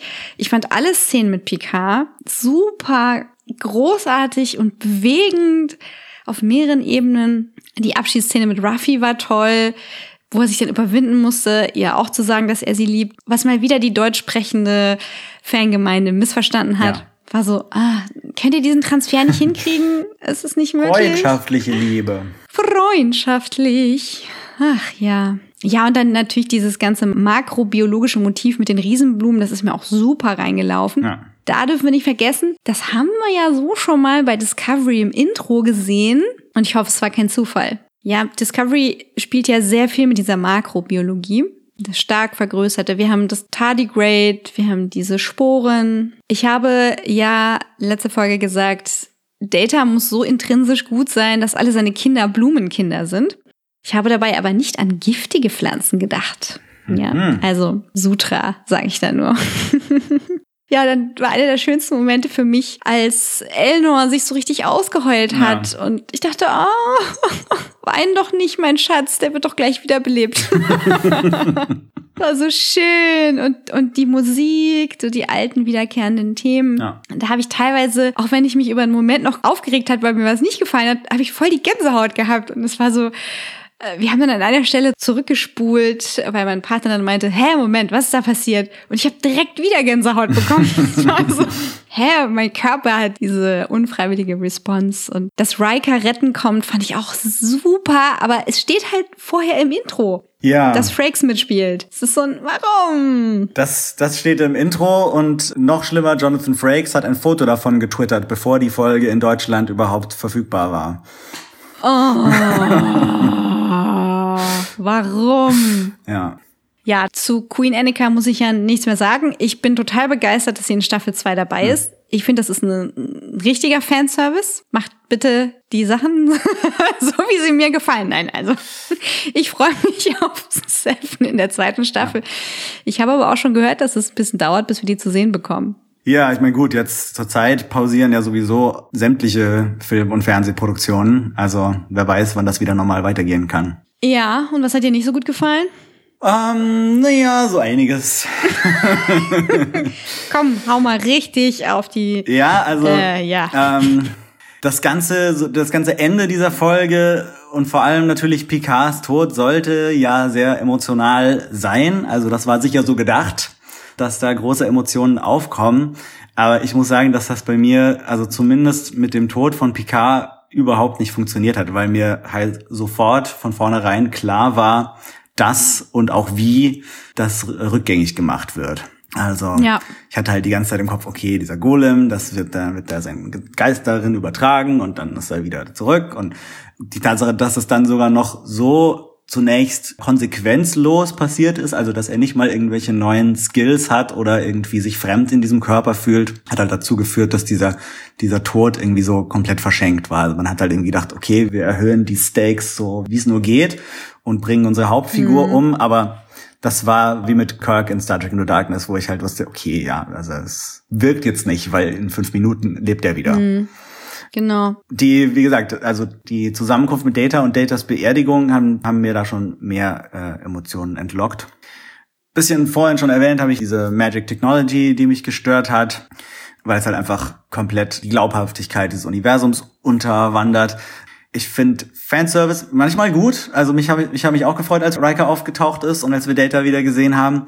Aber dann irgendwie diesen Spot 2.0 zu bringen, also die Katze von Data wieder zu beleben, ich mir gedacht, okay, aber der Sinn von Spot war ja, dass es eben kein synthetisches Lebewesen ist und dass Data sich den zuschafft, um menschlicher zu werden. Aber wenn man dann einen synthetischen Spot macht, ist das irgendwie völlig sinnlos. Und ihn dann auch noch nicht mal mit Elnor zusammenzuführen, der unbedingt eine Katze treffen möchte, ist so eine Verschwendung. Yep. Komplett. Also ich verstehe nicht, warum Spot 2 nicht die Königin von dieser Kolonie ist. Weil das wäre die einzige logische Konsequenz, wenn du Data quasi klonst in eine Kolonie. Dann musst du doch vervielfältigen, wie er auf Spot reagiert hat. Auf jeden Fall. Und ja, einfach so im, in Großen und Ganzen, auch rückblickend auf die Staffel, hat man halt diese, dieses Mysterium aufgebaut. Man hat irgendwie diese ganze Staffel zu einem einzigen Mystery-Plot gemacht. Und wenn man sowas macht, wenn man, wenn man eben diese Serie so auf diese Geheimnisse, die es zu lüften gilt, eicht, dann muss dieses Geheimnis halt auch beeindruckend sein, wenn es dann gelüftet wird. Und dann einfach zu sagen, oh ja, es geht die ganze Zeit um diese super mysteriösen, uralten, bösen, synthetischen Gottheiten, die in einer anderen Dimension leben. Und das sind dann halt einfach nur irgendwie so super langweilige Tentakelmonster, die mal kurz für äh, eine halbe Minute ihre ihre Fühler aus dem roten Loch äh, strecken und dann wieder verschwinden und nie wieder erwähnt werden und das hat mich echt sehr enttäuscht. Ja, diese metallisch aussehenden Bandwurmdrachen, die haben mich auch echt enttäuscht. Die sind ja durch so ein rot eingefärbtes Transportportal geschlängelt. Das an sich war ja schon so wie die Szene aus Avengers angelegt und Hellboy und was auch immer. Ja, und dann auch noch mit dem, mit dem blauen Laser in den Himmel, wie in jedem Superheldenfilm der letzten 20 Jahre. Hm. Ziemlich uninspiriert. Ja, und dann halt herzugehen, zu sagen, die großen Alten sind die großen Alten. Blechernen, schlangenartigen Bandwurm, Drachen. So, okay. Also, die, das haben wir schon mal in beeindruckender Ja. gesehen, gerade wenn wir da von Avengers reden. Auf jeden Fall. Und die ja. sahen weniger sophisticated aus als die Orchideen. Da hätte ich jetzt echt mehr erwartet, aber zeig's halt nicht, ja. Zeig halt von mir aus ein riesiges Schiff oder was Innovatives, ja. Ich hätte es auch okay gefunden, komplett einen albernen Weg zu gehen, was Unkörperliches zu nehmen, also irgendwie eine große Gaswolke aus Naniten, die alles zerstört oder einfach, Eine riesige grüne Hand, die das Raumschiff greift. ja, hast du meine Notizen schon gelesen? Das gab's bei, gab's in der Originalserie mal. Ja, genau sowas wollte ich. Also eine riesige holographische Hand, die so die Schiffe zermatscht. Also, weißt du, ich meine, wenn du es, wenn du etwas, was schon tausendmal gemacht wurde, nicht gut machen kannst, mach was anderes. Also kann man sich an die eigene Nase greifen, ja, aber ich meine, ja, wie du schon gesagt hast, da ist eine riesen Spannung aufzubauen und dann ist es so ein Furz, äh, der verpufft. Das finde ich schon echt, echt schade. Ja. Und da finde ich, war die Serie auf jeden Fall am Anfang anders angelegt, als sie dann zu Ende gebracht wurde. Ja. Ich fand es natürlich auch schade, dass eben viele, also bei unserer Fragerunde haben wir das ja schon festgestellt, dass viele Figuren einfach nicht zu Ende erzählt wurden. Dass wir halt so, so ähm, Staffelbögen aufgemacht haben für Figuren wie O und Narek und Sutra. Also gut, Sutra jetzt nicht über die ganze Staffel, sondern nur über diese beiden Folgen. Aber trotzdem, die hat halt einfach kein Ende bekommen. Ja, Suto hat ja noch nicht mal eine Folge, also weißt du, ich meine, wie viel Screentime hat die so fünf Minuten? Naja, egal. Ja, also das war echt schade. Auch, auch Narissa war irgendwie, ja, Narissa! irgendwie von langer Hand angelegt und dann wurde sie einfach so in einer völlig aus dem Kontext gerissenen Kampfszene in den Abgrund gestürzt. This is Sparta! Ja, so. Sie hat, es hat überhaupt nichts, also sie hat überhaupt nichts beigetragen zur Story und zum, zum Plot von dieser Folge. Es war irgendwie alles ziemlich schlampig geplottet. Ich fand es total schade. Also wenn du irgendwie so einen empowering Move machen willst, dann hast du damit genau das Gegenteil erreicht. Also Seven sieht dadurch nicht gut aus. Nee. Rissa kommt nicht gut weg. Naja. Aber Seven hat was, was sie zum Trinken motiviert. Das ist also, bitte, ja. Dass sie nicht irgendwie in so eine Bar gegangen sind. Das hätte es eine Bar gegeben auf Coppelius, wären sie da auf jeden Fall hingegangen, ja. Schön irgendwo in der, wo auch immer sie da waren, in den Sonnenuntergang glotzen, ein bisschen Seife trinken und passt schon. Ja, was hast du da doch so zu den Kritikpunkten beizutragen? Ja, um Sutra noch einmal zu erwähnen, hat Akiva Goldsman das Skript bekommen und direkt einen auf JJ gemacht. Es ist so, du kommst auf die Insel, gibst Luke Skywalker sein Lichtschwert und er schmeißt es weg. Ja, na, das ist ja nicht das, was J.J. Abrams gemacht hat. Das wäre ja das Gegenteil. Ja, aber J.J. Abrams hat sich dafür gerecht. Also Ja. der ist ja hergegangen und hat gesagt, okay, Ray ist niemand? Ray ist wirklich niemand? Pass auf, ich sag dir, wer Ray ist. Spoiler. Spoiler! Spoiler, Spoiler. Ray ist eine Palpatine, Teen, Teen, Teen. Nein, nein, nein, nein, nein, nein, nein, nein. Das war die Rache für die Porks. Ja, aber in diesem Fall waren ja beide Folgen von dem gleichen Regisseur und vom gleichen Autor, äh, zumindest laut der Credits. Also kann das eigentlich gar nicht so ein, so ein Spiel von, wie heißt es, Exquisite Corpse sein, wo der eine was schreibt und der andere dann das wieder umschreibt. Sondern das ist, Wie heißt das? Exquisite Corpse? Das passt ja fantastisch zu dieser Folge. genau. Das ist ja unfassbar.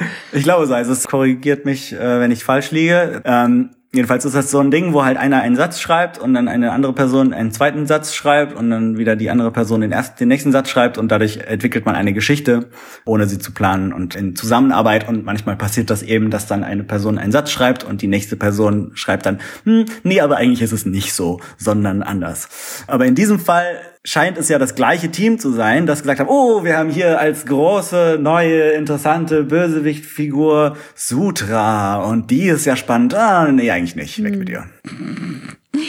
Also man sollte es so machen wie beim Throw Me a Line Tuesday. Ja, das ist eigentlich das gleiche Prinzip. Du machst Yes and, ja? Du sagst das und Yes and. Aber was hier gemacht wurde ist No but. Ja, nein. No, but. ja, also. Eine andere exquisite Leiche ist halt äh, Graf Datula, der Ja. in seiner Gruft zu Staub zerfällt. Und das hat mich so aus der Story rausgeholt. Okay. Ich habe wirklich mit offenem Mund den Fernseher angeglotzt. Es war so, was? Ja, das war tatsächlich seltsam. Wobei da auch schon wieder für mich die Musik so stark war, dass sie die etwas seltsamen Bilder emotional overpowered hat. Ja. Ja, wir sind da in so einem Fegefeuer und äh, Picard kriegt gesagt, es ist eine Simulation und ich dachte für eine Nanosekunde, oh, oh, ist es so, wie wir ganz am Anfang überlegt haben?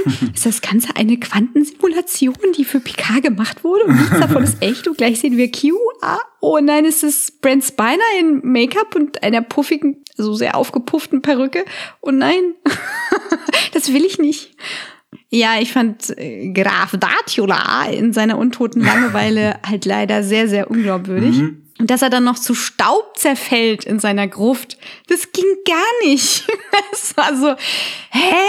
Nein, warum? Äh, Nee, sorry. Also diese Stilentscheidung hat mich komplett vom Glauben abfallen lassen.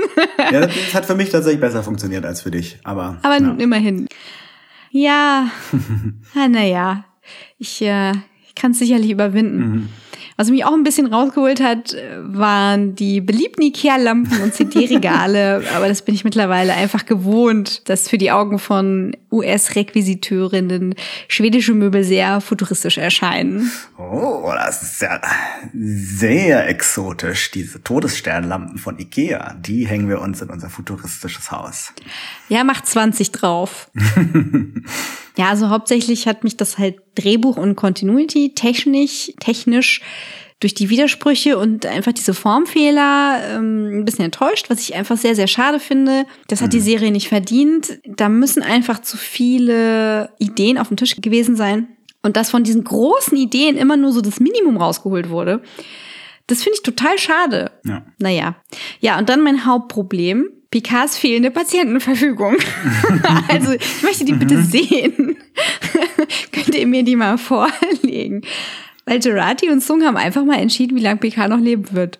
Ja, das, das war ziemlich krass. So, ich hätte gerne noch 10 oder 20 Jahre extra. So, ja, ja, genau. Stirb mal schön.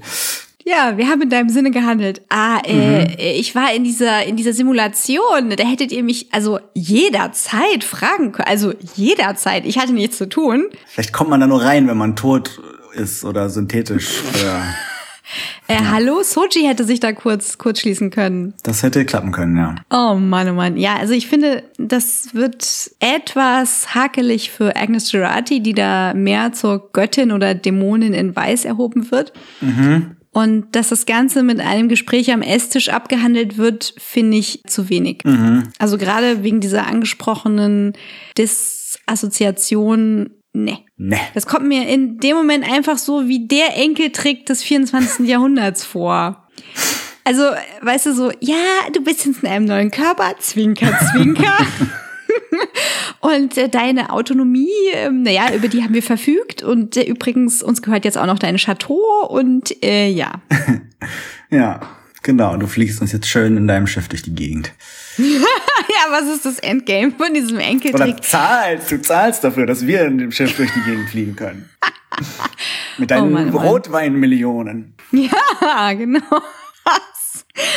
Ah, ja, also man muss das mal kurz übertreiben, um halt klarzumachen, warum gut gemeint äh, da nicht gut gemacht ist. Also rein Ja. moralisch gesehen. Und äh, weißt du noch, wie das bei Buffy war damals? Äh, wie, wie was genau bei Buffy, als sie wieder, als sie wiederbelebt wurde. Ja, das, das war tatsächlich sehr interessant gelöst, weil die das gar nicht so cool fand, dass sie wiederbelebt wurde gegen ihren Willen und das auch über ganze Staffeln hinweg zum Ausdruck gebracht hat. Ja, weil die wurde ja aus dem Himmel gerissen und dann war sie eben wieder Ja. im Leben und meinte, ja, übrigens ist das die Hölle hier. Ja, genau. Die hatte ja nur Glück, dass sie nicht in den zu dem Zeitpunkt aktiven Buffy-Bot runtergeladen wurde. Im Gegensatz zu Oh Picard. Gott, den habe ich vergessen. Ja, das, das war, das war ziemlich albern, was es den gab.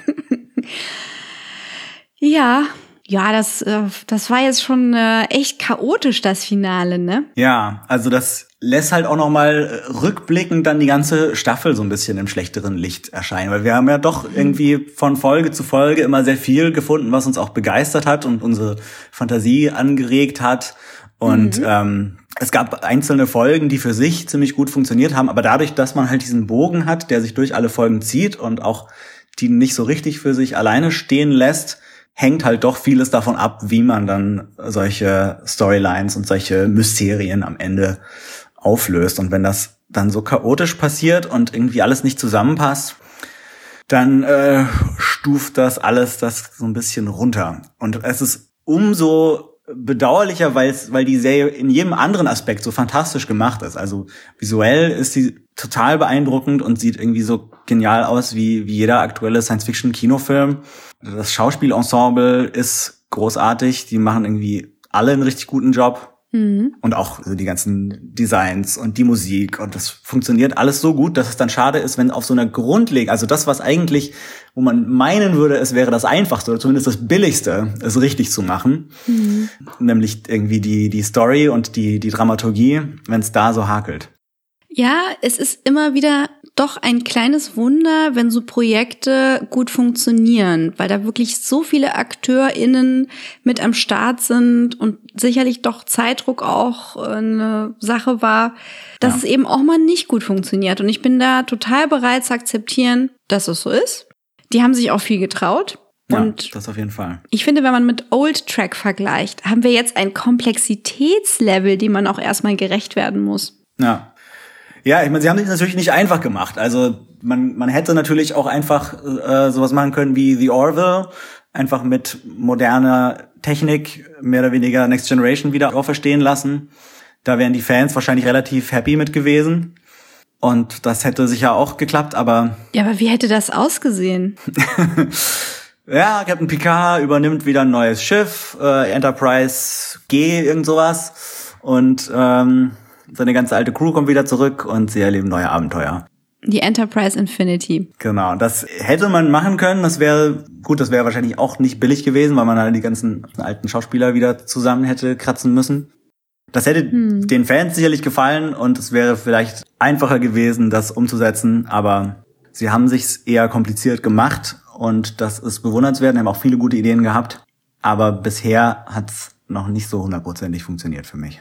Ja, aber ich nehme die 90 Prozent dankend. Ich meine, wir hatten beide super viel Spaß Auf jeden mit Fall. unseren Casts zu der Serie. Und es war ja auch so, dass wir sie gerne ein zweites, ein drittes Mal geschaut haben, die Folgen. Ja. Und es ist natürlich ein anderes Rezipieren als, wie gesagt, von Old Track, die nach einer so einfachen Formel gestrickt sind, dass du es immer und immer und immer wieder gucken kannst. Ja. Und das jetzt ist halt ein Progress, ne? Ein bisschen dirty auch. ja, es war auf jeden Fall nicht langweilig.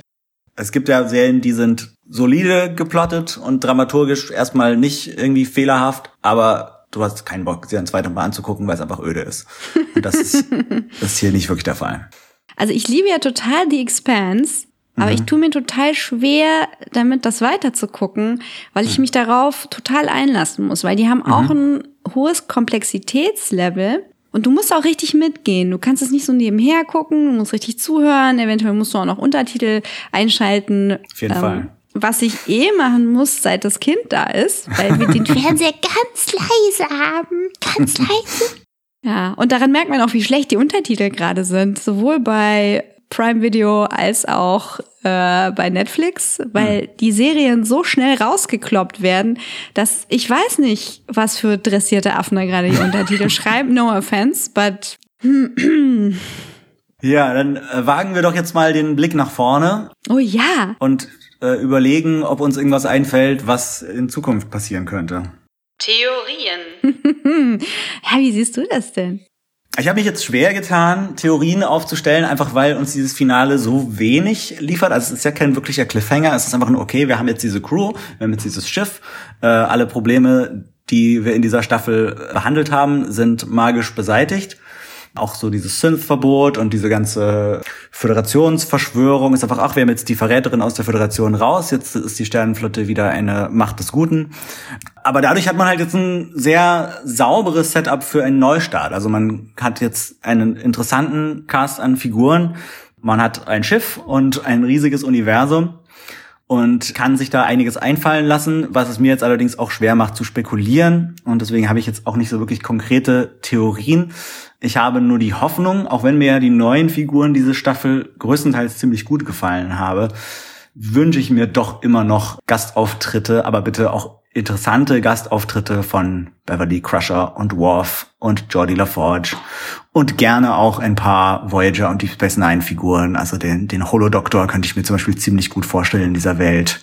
Oder ich würde auch gerne sehen, was, wie es Julian Bashir oder Miles O'Brien oder Ezri Dax so geht. Das wäre ziemlich cool. Ja, also das ist doch eigentlich der Geniestreich, auf den wir lange schon warten, dass es eine oder einen mhm. neuen Dex gibt. Es muss nicht unbedingt Ezri sein. Das stimmt. Das muss es nicht, aber Ezri hatte halt bisher nur diese eine Staffel und war eigentlich doch eine ziemlich coole Figur. Da würde ich mir einfach wünschen, die nochmal zu sehen, weil die noch nicht so viel Screentime hatte wie, wie Jadzia oder auch wie sämtliche andere Deep Space Nine Figuren. Hm.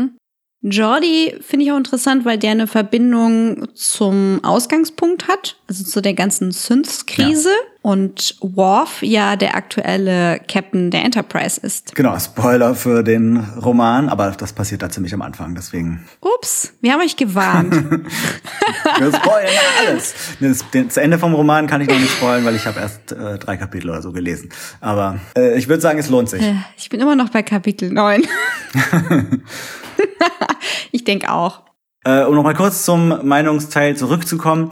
Ich äh, habe zwar jetzt noch nicht so viel von diesem Roman gelesen, aber ich finde tatsächlich die Ausgangslage und zum Teil auch die Art, wie die Figuren äh, so geführt werden, sehr viel interessanter, sehr viel stringenter, als es in der Serie der Fall war. Und ich finde es halt auch einfach deswegen schon mal besser, weil du nicht eine Riesenmenge von Plot innerhalb der ersten paar Episoden durch Exposition, durch Erklärbär-Szenen ähm, dem Zuschauer nahebringen muss, sondern man erlebt halt wirklich, wie es passiert, während man dieses Buch liest und es passiert halt einfach als irgendwie hm. Drama in der Gegenwart und das funktioniert tatsächlich besser. Und das ist, denkt man sich, okay, mhm. eigentlich sind diese Spin-off-Bücher ja so, laufen so ein bisschen unter ferner Liefen, aber es kommt halt doch vor, dass die besser geschrieben sind als die Fernsehserien.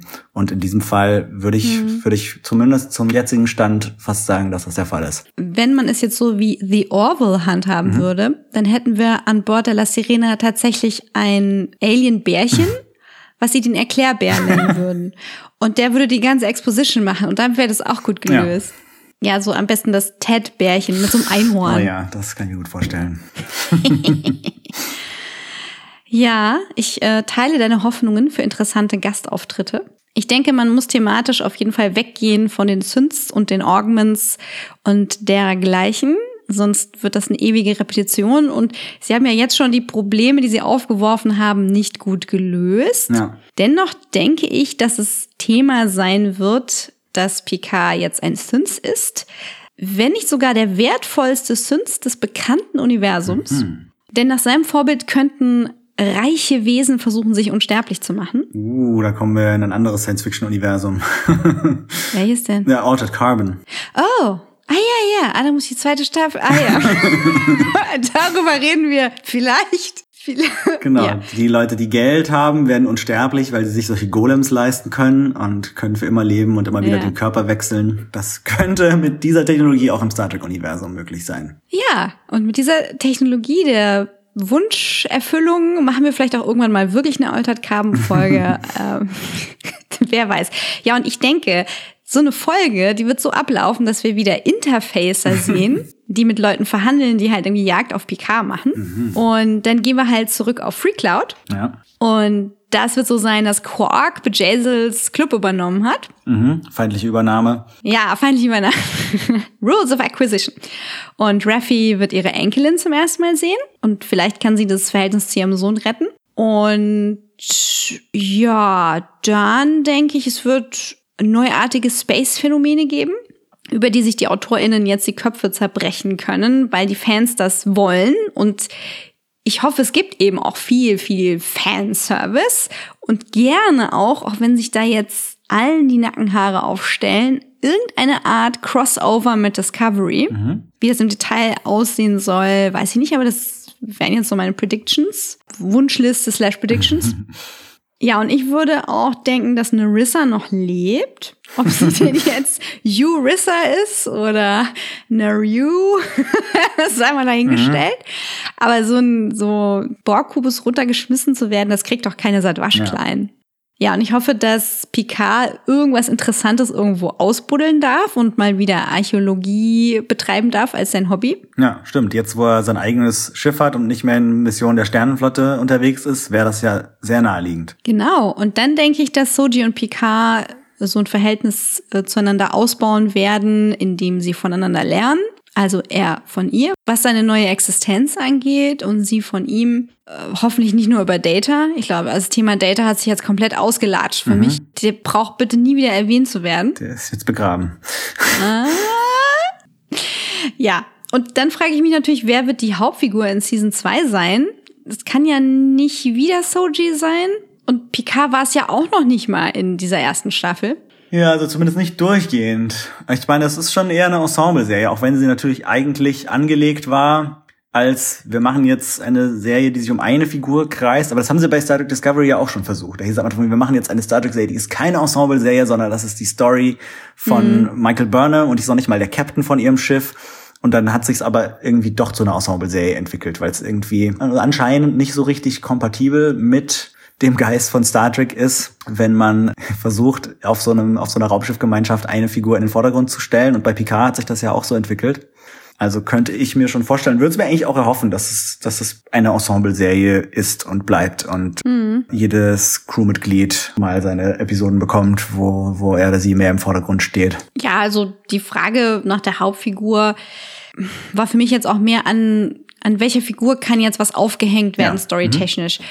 Da bin ich auch total fein mit, wenn sie, sagen wir mal, so ein Story Arc haben, wo sie halt irgendeinen MacGuffin holen müssen, vielleicht irgendwie neue Batterien für dieses Teil, was sie da haben. Oder dieses Teil fängt an zu piepen und sie gehen halt irgendwie auf so eine archäologische Reise. Und dass sie aber dann trotzdem jede Folge nach einer Figur ausrichten. Fände ich total gut. Total. Hm, wollen wir mal nach den unbekannten Signalen aus dem Internet lauschen? Ja, dann lass uns mal nachhören, was da so reinkam, was wir da empfangen haben. Unbekannte Signale aus dem Internet. Dann fange ich mal an mit dem ersten. Und zwar hat uns der Comiczeichner und Neurowissenschaftler Joachim Lipski auf Twitter geschrieben. Für ein Finale, das die Macht der individuellen Entscheidungen betont, waren die Motivationen zu unklar. Und da Sojis Entscheidung am meisten zählt, hätte sie in den letzten Episoden stärker involviert sein müssen und das Dilemma ihrer Entscheidung hätte genauer untersucht werden müssen. Soji hatte sich für einen Menschen gehalten, erst kürzlich erfahren, dass sie synthetisch ist und kannte niemanden in der Gullion-Kolonie. Das hätte zu einem inneren Konflikt führen müssen. Und die Art und Weise, wie sie ihre Wahl traf, dass sie sich beiden Welten zugehörig fühlte, synthetisch und organisch, machte sie zu einer natürlichen Botschafterin oder einer Kämpferin für Synthetenrechte. Beides würde sich gut mit der Sternenflotte vertragen. Stattdessen erschien ihr vages Mission Statement am Ende zu reisen, weil das Verbot aufgehoben worden war, merkwürdig, vor allem weil sie nie wirklich von dem Verbot betroffen war. Was Sojis stärkster Moment hätte sein sollen, wurde im Grunde genommen so dargestellt, dass sie von einem sterbenden alten Mann zu Mitleid bewegt wurde. Es ist schön, Picards Macht, Menschen zu überzeugen, den Tag retten zu lassen, aber ich hatte das Gefühl, dass es Soji gegenüber ungerecht war. Ja, wow. Und äh, er ärgerte sich auch über, über das Trope mit dem Strahl zum Himmel und äh, hat uns da einen lustigen Link dazu dagelassen. Ähm, und meinte noch, teilweise sei die Serie durchaus gut geschrieben und gut gespielt gewesen. Und die Nostalgie hätte ihn gekriegt und der Score von Jeff Russo. Carlos dagegen vom Yay Comics Podcast ist gespannt, wie Fans sich dieses bescheuerte Picard-Finale schönreden. Ja, Schönreder haben wir bei uns nicht so viele in den Kommentaren und auch in unserem Podcast bisher. Äh, wenn ihr es total geil fandet, solltet ihr uns auf jeden Fall trotzdem auch schreiben, weil äh, uns auf jeden Fall verschiedene Perspektiven total interessieren. genau, und da wir noch eine Nachlese machen, könnt ihr das einfach weiter tun. Heiko Hörnig hat geschrieben, für mich war die erste Staffel von Picard eine Reihe seltsamer Entscheidungen, die von Head-Scratching bis Mind-Boggling reichten, mit lustigen Dingen dazwischen, wie Picard im französischen Piratenkostüm. Blériode, auch auf Twitter, störte sich an der Copy- und Paste-Flotte, fand aber alle Schauspieler sehr gut. Der fünffache Rios sei Emmy-würdig. Mhm. Die Forschungstorte L. Nördinger sah eine verpasste Chance. General, wir werden von einem Blumenarrangement angegriffen. Was sind Ihre Befehle? Ab in die Weltraumvase damit, aber zacki. Elle fand die Serie für eine erste Staffel einer Track-Serie gelungen. Es gab leider versäumte Chancen in manchen Storylines und kleine Details, die Disco souveräner und zeitgemäßer umsetzte. Ansonsten tolle neue Charaktere und hoffentlich mehr Queer in Staffel 2. Und auch vom Trackgasm-Team schreibt Dunnerklumpen. Irgendwie war mir vieles am Ende zu einfach gelöst. Ich kann über einiges Sinnloses hinwegsehen. Aber was mich wirklich ärgert, ist, dass Picard keinen Redemption Arc hatte. Die gleiche Hybris, die wir am Anfang sehen, sehen wir auch am Ende. Picard hat offensichtlich nichts gelernt. Das stimmt wirklich. Ja, das haben wir noch gar nicht so rausgestellt, aber das würde ich auch so unterschreiben. Dann haben wir auf Twitter auch noch eine Umfrage gestartet, an der ihr auch noch teilnehmen könnt weiterhin. Und da haben wir gefragt, wer denn eure Favoriten unter den neuen Figuren sind. Und bislang liegt Rios knapp vor Raffi und Agnes. Und äh, ihr könnt ja mal in die Umfrage schauen und Elnor etwas Liebe geben. Der hat noch nicht ganz so viel abgekriegt. Ja, Elnor. Ja. Ja, also, ihr merkt, auf Twitter geht der Tribble ab. da könnt ihr weiterhin unser Shuttle benennen, uns zur Sicherheit auch auf Patreon folgen und vielleicht sogar als Rekrutin oder Kadettin unterstützen. Lasst uns wissen, ob ihr euch auch auf Staffel 2 freut und was ihr so glaubt, wie es weitergehen könnte. Genau, und das könnt ihr nicht nur auf Twitter, sondern auch bei Facebook. Wenn ihr da mehr unterwegs seid, da sucht ihr einfach nach Dreck und Gold. In dem Fall mit D. Und ähm, abonnieren könnt ihr unseren Podcast eigentlich so ziemlich überall, wo es Podcasts gibt. Und ihr findet uns bei Soundcloud und iTunes. Und da freuen wir uns auch immer über Reviews und Kommentare und Likes und so ein Zeug. Ja, das war aber noch nicht alles zur ersten Staffel von PK. Wir haben uns verabredet mit Podcast-KollegInnen und machen zu gegebener Zeit eine Nachlese zu der, wie wir finden, sehr bewegenden Installation von New Track. Aber da es da ja sehr viele interessante Meinungen und Blickwinkel gibt, besteht da noch Redebedarf. Ja, da freue ich mich auch sehr drauf und hoffe, ihr hört uns auch da wieder zu. Und wir hören bald voneinander. Genau, in der Zwischenzeit geht's weiter mit Sonderfolgen und bleibt weiterhin optimistisch. Tschüss! Bye bye.